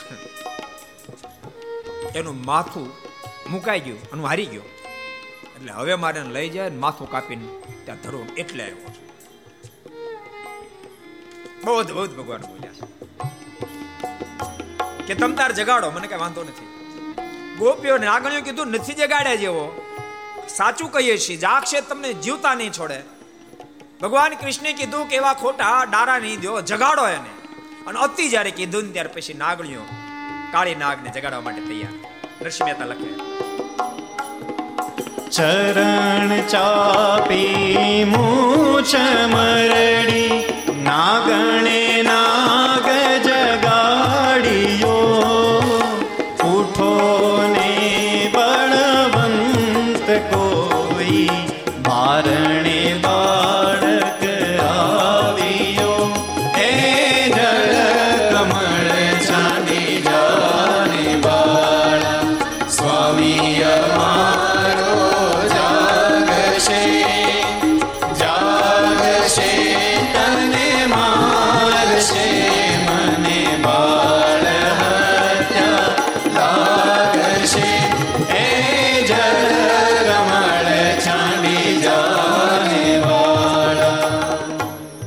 પણ રીતે. ભગવાન માનવા તૈયાર નથી અને ત્યારે નાગણીએ નાગને જગાડ્યો. પગ ચપતા ચપતા. જાગો. બાળક બાળક આવ્યો છે. ફૂફાડા મારતો કાળીય નાગ જાગ્યો. આ બાજુ.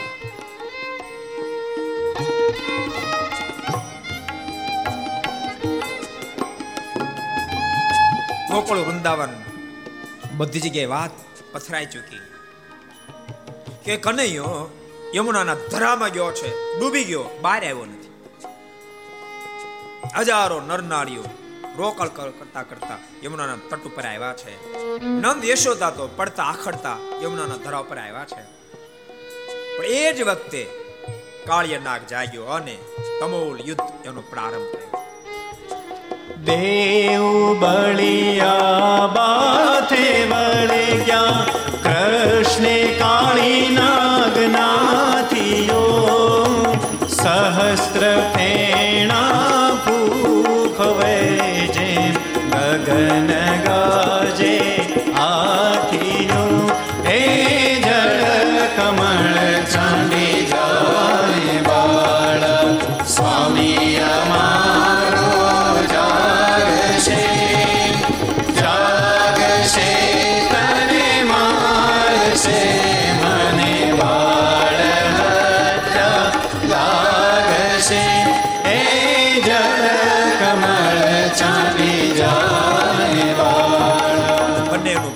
યુદ્ધ છે પ્રથમ તો કાળી નાગે ભગવાન કૃષ્ણને પોતાની બેવડમાં લીધા.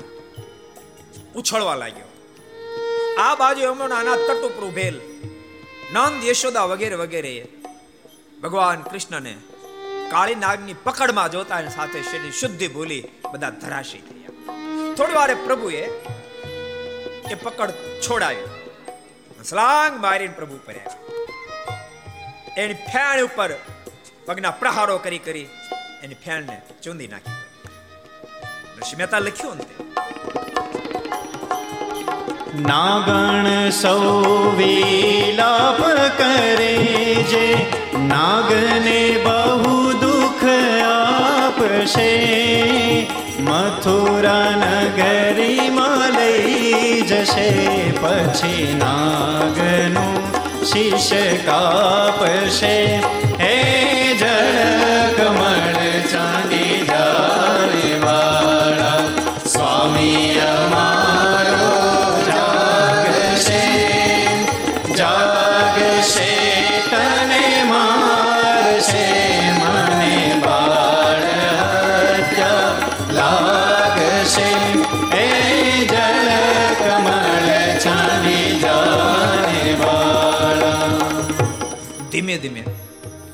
ભગવાનની તાકાત વધવા માંડી કાળિયા નાગની તાકાત ઘટવા માંડી. અધમો જ્યારે કાળિયા નાગ થઈ ગયો ત્યારે બધી નાગણીઓ ભેળી થઈને પરસ્પર ચર્ચા કરવા માંડી. આપણા પતિને પતાવી દે હમણાં પકડીને ઉપાડી જશે. અને આ છોકરો કહેતો હતો, હું જુગારમાં આનું માથું હારી ગયો છું અને કાપી નાખશે માથા હવે આને છોડાવવાનો કોઈ રસ્તો નથી. માત્ર એક ઈલાજ છે, આના પગ પકડો. અને ભક્તો, યાદ રાખજો, જીવનમાં કોઈ ઈલાજ જ્યારે જોવા ન મળે ને ત્યારે બાપ પ્રભુના પગ પકડ્યો હજારો ઈલાજો હજારો ઈલાજો.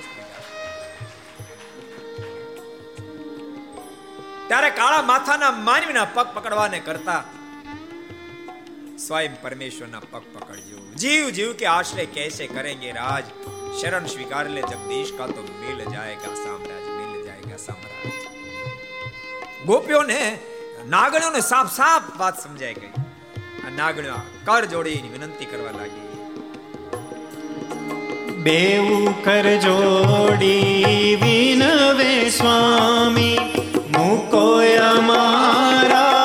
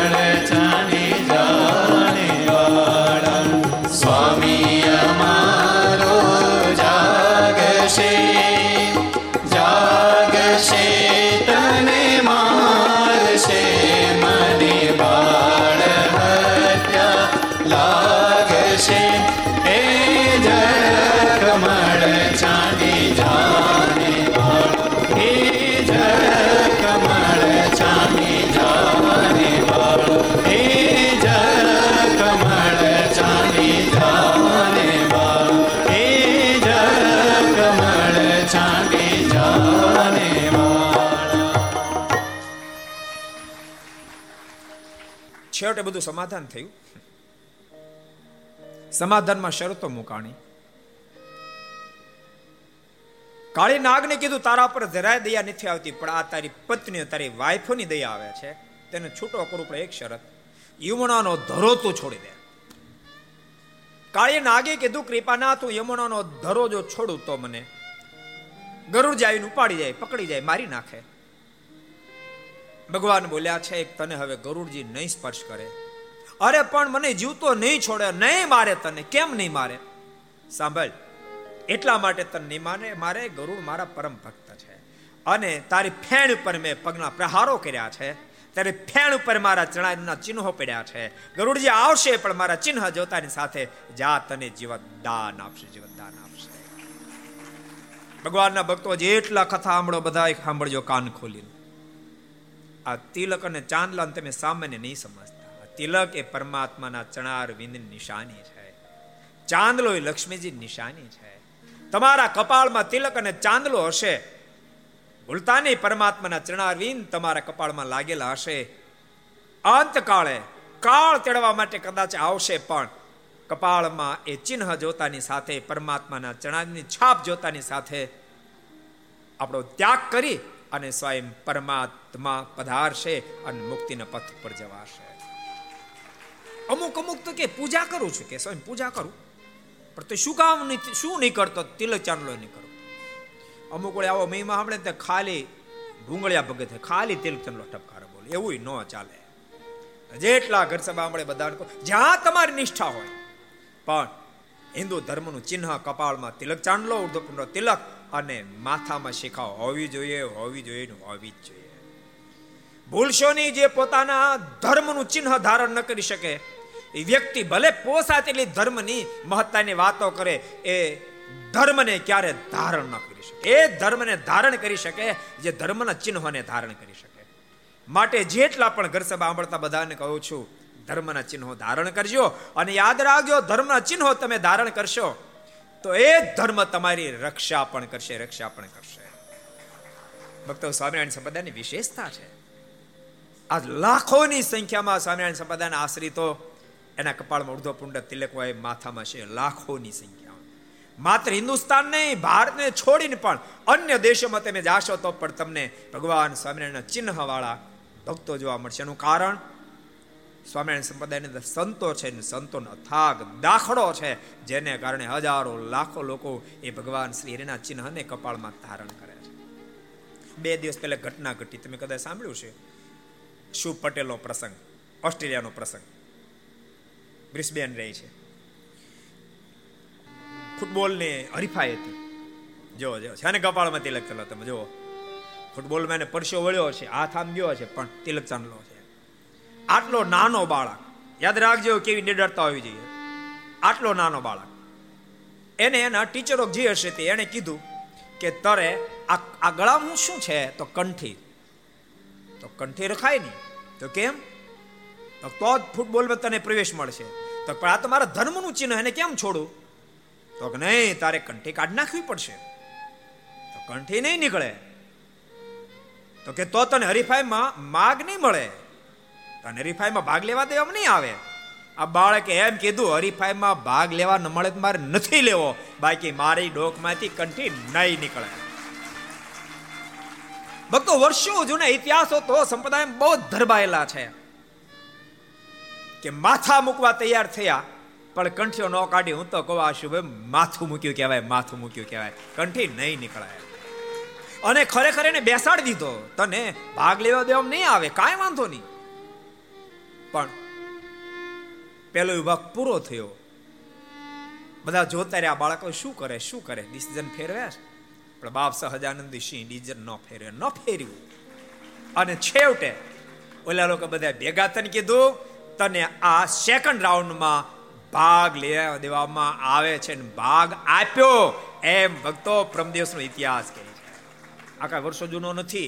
મારે જેટલા ઘર સભા આમળે આ કથા આમળે બધાને કહું છું, કપાળમાં તિલક ચાંદલો કરજો, કંઠમાં કંઠી રાખજો, માથામાં શિખા રાખજો. ભક્તો શિખા હિન્દુ ધર્મનું ચિહ્ન ગાંધીજી પોતે એમ કહેતા. કે મને આ પારાવાર પશ્ચાતાપ થાય છે, મને બહુ મોડી મોડી ખબર પડી કે હિન્દુ ધર્મની અંદર શિખાનો આટલો બધો મહિમા છે, પણ મને ખબર પડી, મને અફસોસ થાય છે. મને શિખા રાખવાનું મન થયું, પણ ત્યાં માથામાં ટાલ પડી ગઈ હતી. જેથી કરીને હું શિખા રાખી ન શક્યો, પણ મને અફસોસ હજાર ટકા થાય છે કે હિન્દુનું સંતાન હોવા છતાં હું શિખા ન રાખી શક્યો. માટે બધાને કહું શિખાઓ રાખજો. સુખદેવજી મહારાજ અદ્ભુત કહાની સંભળાઈ રહ્યા છે. પરીક્ષિત કીધું, ગુરુદેવ, મારી શંકાનું સમાધાન થયું છે. ત્યારબાદ પ્રલંબા સૂરનો વધ બળદેવ ભૈયાના માધ્યમથી કરાવી દિવ્ય કથા સંભળાવી છે. આગ વનની અંદર ભયંકર લાગે, બધી જ આગને પી જાય. બાળકો ગ્વાલ બાલોની સાથે સાથે ગાયો વચ્છ બધાનું પ્રભુએ રક્ષણ કર્યું. એ દિવ્ય કથા સંભળાવી છે. ત્યારબાદ ચિરહરણની કથા. એ કથાનો હેતુ એટલો છે કે પરમાત્માને જેને પામવું છે ને દેહ વિમાન છોડવું પડશે. ગોપીઓનું દેહ વિમાન છોડાવવાને માટે પરમાત્માએ અદ્ભુત લીલા કરી કથા સંભળાવી અને આખીર કહ્યું છે પરીક્ષિત સાંભળ, હું તને ગૌરધન લીલાની કથા કહું. અદ્ભુત ગૌરધન મહોત્સવની કથા છે. આ કથાનો હાર્દ બહુ અદ્ભુત છે કે અભિમાની અહંકારી વ્યક્તિને પૂજવા કરતા પાણાને પૂજવો શ્રેષ્ઠ, પથ્થરને પૂજવો શ્રેષ્ઠ. છે ભગવાનના ભક્તો ઠાકોરજી ગમે એટલી ઊંચાઈ આપે, તેમ છતાં અહંકાર એન્ટ્રી ન કરી જાય, એના માટે સતત સાવધાન રહેશો. ને તો દુનિયાની મોટપ બહુ ભયંકર છે. માણસ જેમ જેમ મોટો થતો જાય, તેમ તેમ અહંકારને આધીન બની આધ્યાત્મિક પથમાં છોટો થતો જાય, છોટો થતો જાય.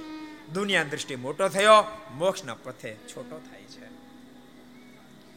સુખદેવજી મહારાજ કે પરીક્ષિત એકવાર આશોમાં આવ્યો બાબા નંદ બહુ પ્રકારની બધી સામગ્રી એકઠી કરતા હતા. લાલાએ બાબાને પ્રશ્ન કર્યો, બાબા, આટલી બધી સામગ્રી શા માટે એકઠી કરો? કોના માટે એકઠી કરો? તો બેટા, તને ખબર નથી, દર વર્ષે આપણે આશો માસની અંદર યજ્ઞ કરીએ છીએ. કોના માટે? ઇન્દ્ર માટે.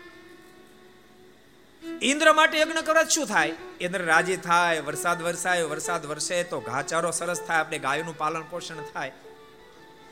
લાલાએ કીધું કે, બાબા, તમે યજ્ઞ કરો ત્યારે એકે ફેરી ઇન્દ્ર યજ્ઞમાં આવ્યા? અને યજ્ઞમાં અપાતી આહુતિ ક્યારે હાથો ગ્રહણ કરી તમે જોઈ?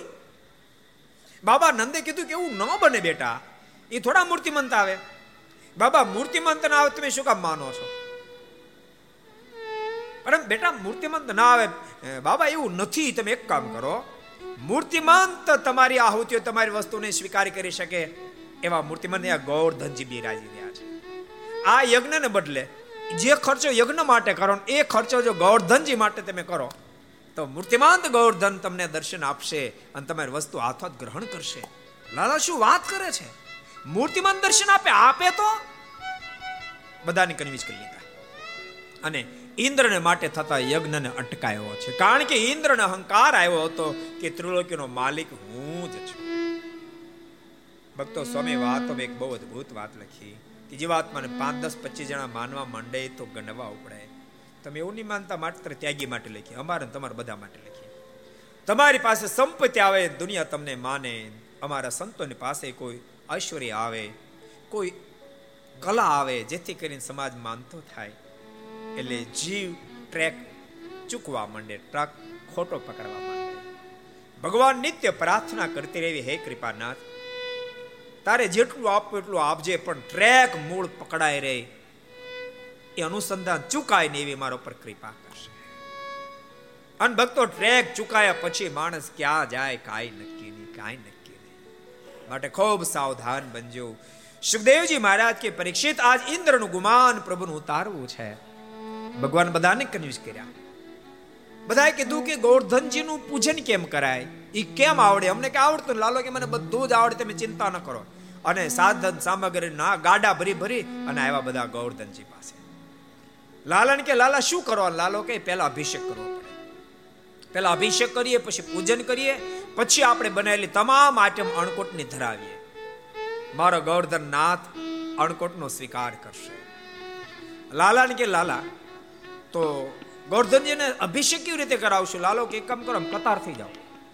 એક પછી એક એક પછી એક. અને યમુનાજીમાંથી પાણી ભરી ભરી અને એક બીજાને આપે, બીજો ત્રીજા આપે, ત્રીજો ચોથાને આપે, એમ કરતા કરતા છેલ્લે ઊભો રહીશ. તમે મને પાણી આપતા જજો ગોવર્ધનજીનો અભિષેક કરાવતો રહેશે. તમામ મિત્રો, ગોપીઓ વાલ બાલો બધાએ કીધું કે અમને મંજૂર. મોટી લાંબી કતાર થઈ. અને યમુનાજીની અંદરથી પાણી ભરી ભરી મોકલાવે છે. યમુનાજીના જળમાં કેસર ઘોળ્યું છે. અને પ્રેમ મગ્ન બની, પાણી ભરી ભરીને આગળ વધે. આજ પ્રભુના એ અદ્ભુત ચરિત્રોમાં અદ્ભુત લીલા બધા મિત્રો, ગોપીઓ બધા મસ્ત બન્યા છે. ગાતા જાય કાર્ય આગળ વધતું જાય છે. જમુના જળમાં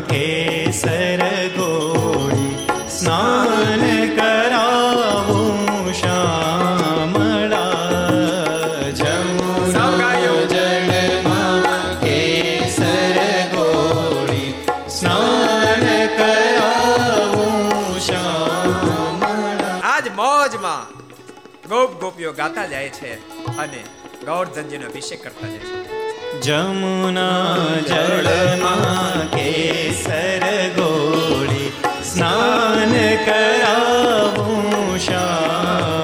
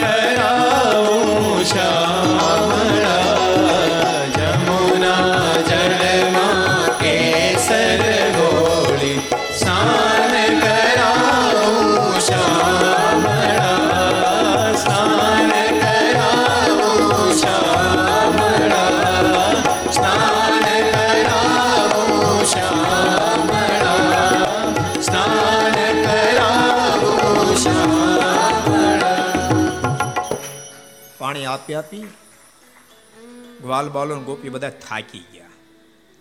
લાલા, તારા ઠાકોરનો અભિષેક ક્યારે પૂરો થાય? લાલો કે બસ પૂરું. હવે શું કરવાનું? તો કે પૂજન કરવાનું. પણ આનું મોઢું દેખાતું નથી. પૂજન ક્યાં કરીશ? એ જ વખતે ભગવાને બે રૂપ ધારણ કર્યા. એક રૂપે ગોકુળ વૃંદાવન વાસી સાથે રહ્યા. બીજું રૂપે ભગવાને ગૌરધનજીના મધ્ય ભાગમાંથી પોતાનું મુખાવરીને બહાર કાઢ્યું છે. કપાળમાં કુંકુમનો ચાંદલો કર્યો છે. અને ચોખા ચોડ્યા છે, ચોખા ચોડ્યા છે, વગેરે વગેરે અદ્ભુત પૂજન કર્યું. ત્યારબાદ લાલાએ કીધું કે હવે આપણે અણકોટ પૂરવો છે. પહેલાં તો જેટલી આઈટમ પૂરે, હજી બીજી મૂકે ત્યાં તો સ્વાહા કરી જાય ગોર્ધનજી. અણકોટ પૂરવો છે નો બે આઈટમ ભેગી જ થવી જોઈએ ને. મિત્રોને તમામને ચિંતા થવા મળી ગોપીઓને ચિંતા થવા મળી કેટલી મહેનત કરી. અને આ બધી આઈટમ તૈયાર કરાવી પણ લાગે પ્રસાદ રહે નહીં આપણા ભાગમાં. લાલા, તારો ગોર્ધન બહુ ભૂખ્યો થયો લાગે છે. અમારી માટે રહેવા દે કે નહીં રહેવા દે? લાલાને મનમાં વિચાર થયો, બધા ગોપ ગોપીઓની ઈચ્છા છે પ્રસાદ લેવાની. એટલે ભગવાને જમવાનું બંધ કર્યું. ત્યારબાદ અણકોટ ગોઠવા માંડ્યું. વિશાળ અણકોટ ગોઠવાયો છે. ભક્તો, ત્યારથી આપણી પરંપરામાં અણકોટ ગોઠવાય છે. અદ્ભુત અણકોટ ગોઠવાયો. અને સુંદર અણકોટ ગોઠવાતાની સાથે, દિવ્ય અણકોટ જોતાની સાથે અદ્ભુત ગોપ ગોપીઓના મોઢામાંથી થાલના શબ્દો નીકળ્યા છે. જમોને જમાડું રે જીવન મારા. જમોને જમાડું રે જીવન મારા. જમોને જમાડું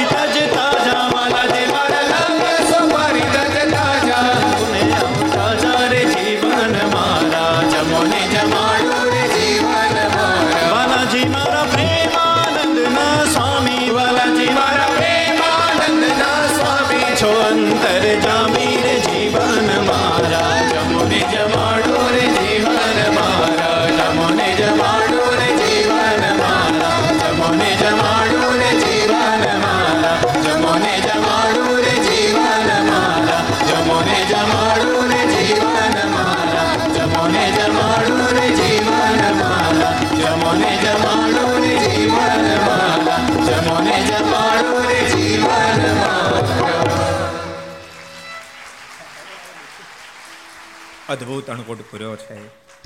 અણકોટની સુંદર આરતી ઉતારી. તમામ મિત્રોને, ગોપીઓને તમામને ખૂબ પ્રસાદ આપ્યો. બધા ખૂબ પ્રેમથી જમ્યા મોજ સારી પણ આ બાજુ આસો માસ પૂરો થયો. યજ્ઞ કોઈ આહુતિ ઇન્દ્ર સુધી પહોંચી નહીં. ઇન્દ્રને અચંબો થયો. આસો પૂરો થઈ ગયો. તેમ છતાં કાંઈ હિલચાલ કેમ દેખાતી નથી? દેવતાને કીધું, તપાસ કરો તો. કેમ હિલચાલ કાંઈ નથી? દેવતાઓ તપાસ કરીને પાછા ગયા. હિલસાલ છે નહીં થવાની નથી કેમ? તો યજ્ઞ માટે જે ખર્ચો કરવાનો હતો, એ બધો જ ખર્ચો નંદના લાલાએ ગૌર્ધન પૂજનમાં કરાવી નાખ્યો અન ઇન્દ્રનો મગજ ફાટ્યો. ઇન્દ્રના મોઢામાં શબ્દ નીકળ્યો. જાઓ બારે મેઘો. આખા વૃંદાવનને ઘસડી. ગોકુલને ઘસડી. નંદ નંદનો લાલો બધાને ઘસડી સાગર ભેળા બારે મેઘો આકાશ માર્ગે સુપડાની ધારે વરસાદ વરસવા લાગ્યો. ભયંકર આકાશમાં વીજ ચમકવા લાગી. જોરદાર મેઘ ગર્જના કરવા લાગી જો જોતામાં જ્યાં દ્રષ્ટિ નાખો ત્યાં પાણી પાણી રેડાવા લાગ્યું.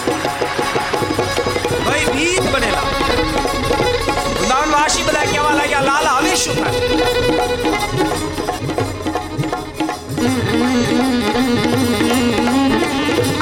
કેમ બચાવશે? લાલા કીધું ચિંતા નહીં કરતા. ગોર્ધનજીની ગુફામાં હાથ નાખી આખો બધા અંદર ભરાય લાલા, ઉપરથી પડતો વરસાદ તો બંધ થયો. પણ બાજુમાંથી પાણી અંદર ઘરી જાય એનું શું કરવું બળદેવ ભૈયાને આજ્ઞા કરી બળદેવ ભૈયા, હો જાઓ મૂળ સ્વરૂપ ને બળદેવ ભૈયા શેષા સ્વરૂપે વિનાશ. ચારે બાજુ ભવડો માર્યો.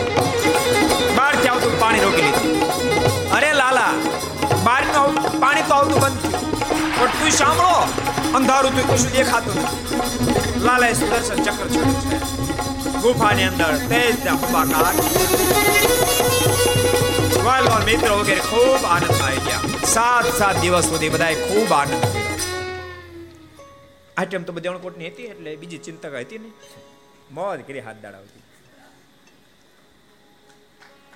સાત દાડાના અંતે વરસાદને અટકાયો. ઇન્દ્રે કીધું, જાઓ તો તપાસ કરો તો. શું થયું?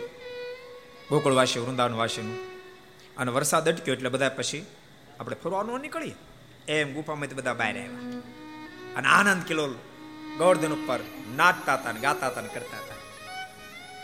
દેવતાઓ જે આકાશ માર્ગે આવ્યા, દેવતાઓને જોઈ ગયા એટલે તરત જ વૃંદાવનવાસી કીધું, એ દેવતા ઊભા રહ્યો ઊભા રહ્યો.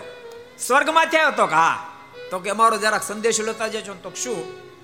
તો ઇન્દ્ર મહારાજાને કહેજો તે બહુ મોટી મહેરબાની કરી, સાત દિવસ વરસાદ વરસાવે, બારે મહિના વરસાદ સાત દાડા વરસાદ વરસે એટલો બધો લાભ મળ્યો. અખંડ લાલાને સાથે અમને રહેવાનો મોકો મળ્યો. ન તો થોડા કલાક સાથે રહી, પણ પછી છૂટા પડવું પડે. એટલે ઇન્દ્રને મહેરબાની કેટલો સંદેશો આપજો, ચોવીસે કલાક અને બારે મહિના વરસાદ વરસાદ દેવતા ગયા સંદેશો લઈ? ઇન્દ્ર કીધું, કેમ છે? કોઈ બચ્યા? કે બધા ઘસણા વેગ્યા સાગરે ભેળા?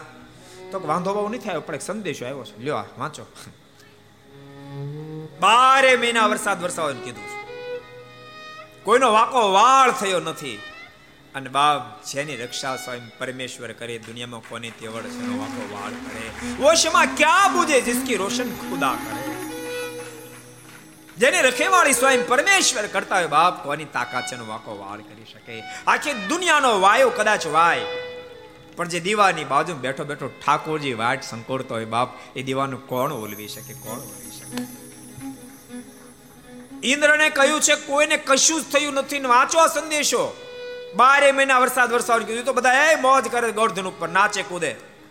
અન ઇન્દ્રને કાળ દાળ ક્રોધ વ્યાપ્યો ક્રોધાયમાન બનેલા ઇન્દ્રએ ઐરાવતને બોલાયો. ઐરાવત ઉપર પોતે સવાર થયો આકાશ માર્ગ ઇન્દ્ર આવ્યો છે.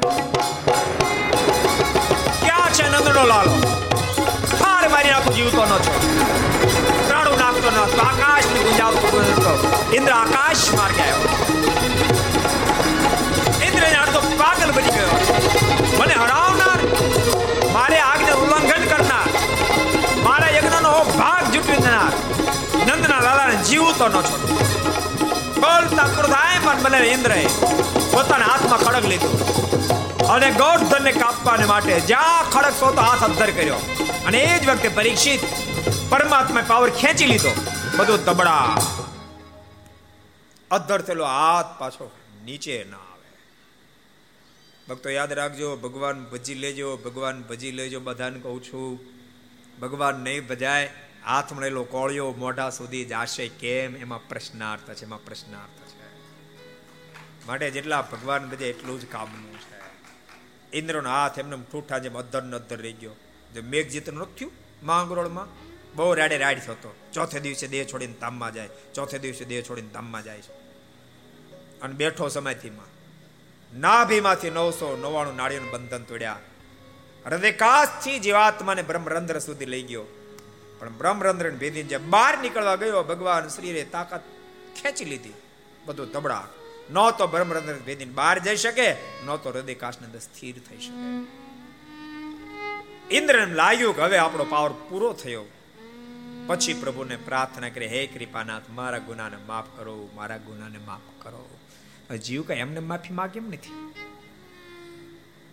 હે કૃપાના તમારો શરણાગત બન્યો. હું ખોટો મિથ્યા અહંકારી બન્યો હતો. એમ માનતો હતો, ત્રિલોકીનો માલિક હું છું, પણ હું નથી. ત્રિલોકના માલિક તો સ્વયં આપ છો. ભગવાન જ્યારે પ્રાર્થના કરી, ભગવાન દયાળુ બહુ. અને જોકે ભગવાન દયા કરતી રહી, પણ કેસ કેટલા વધતા જાય. સમાધાન ચાલુ ન રાખતો હતો જથ્થો થઈ જાય નકરો.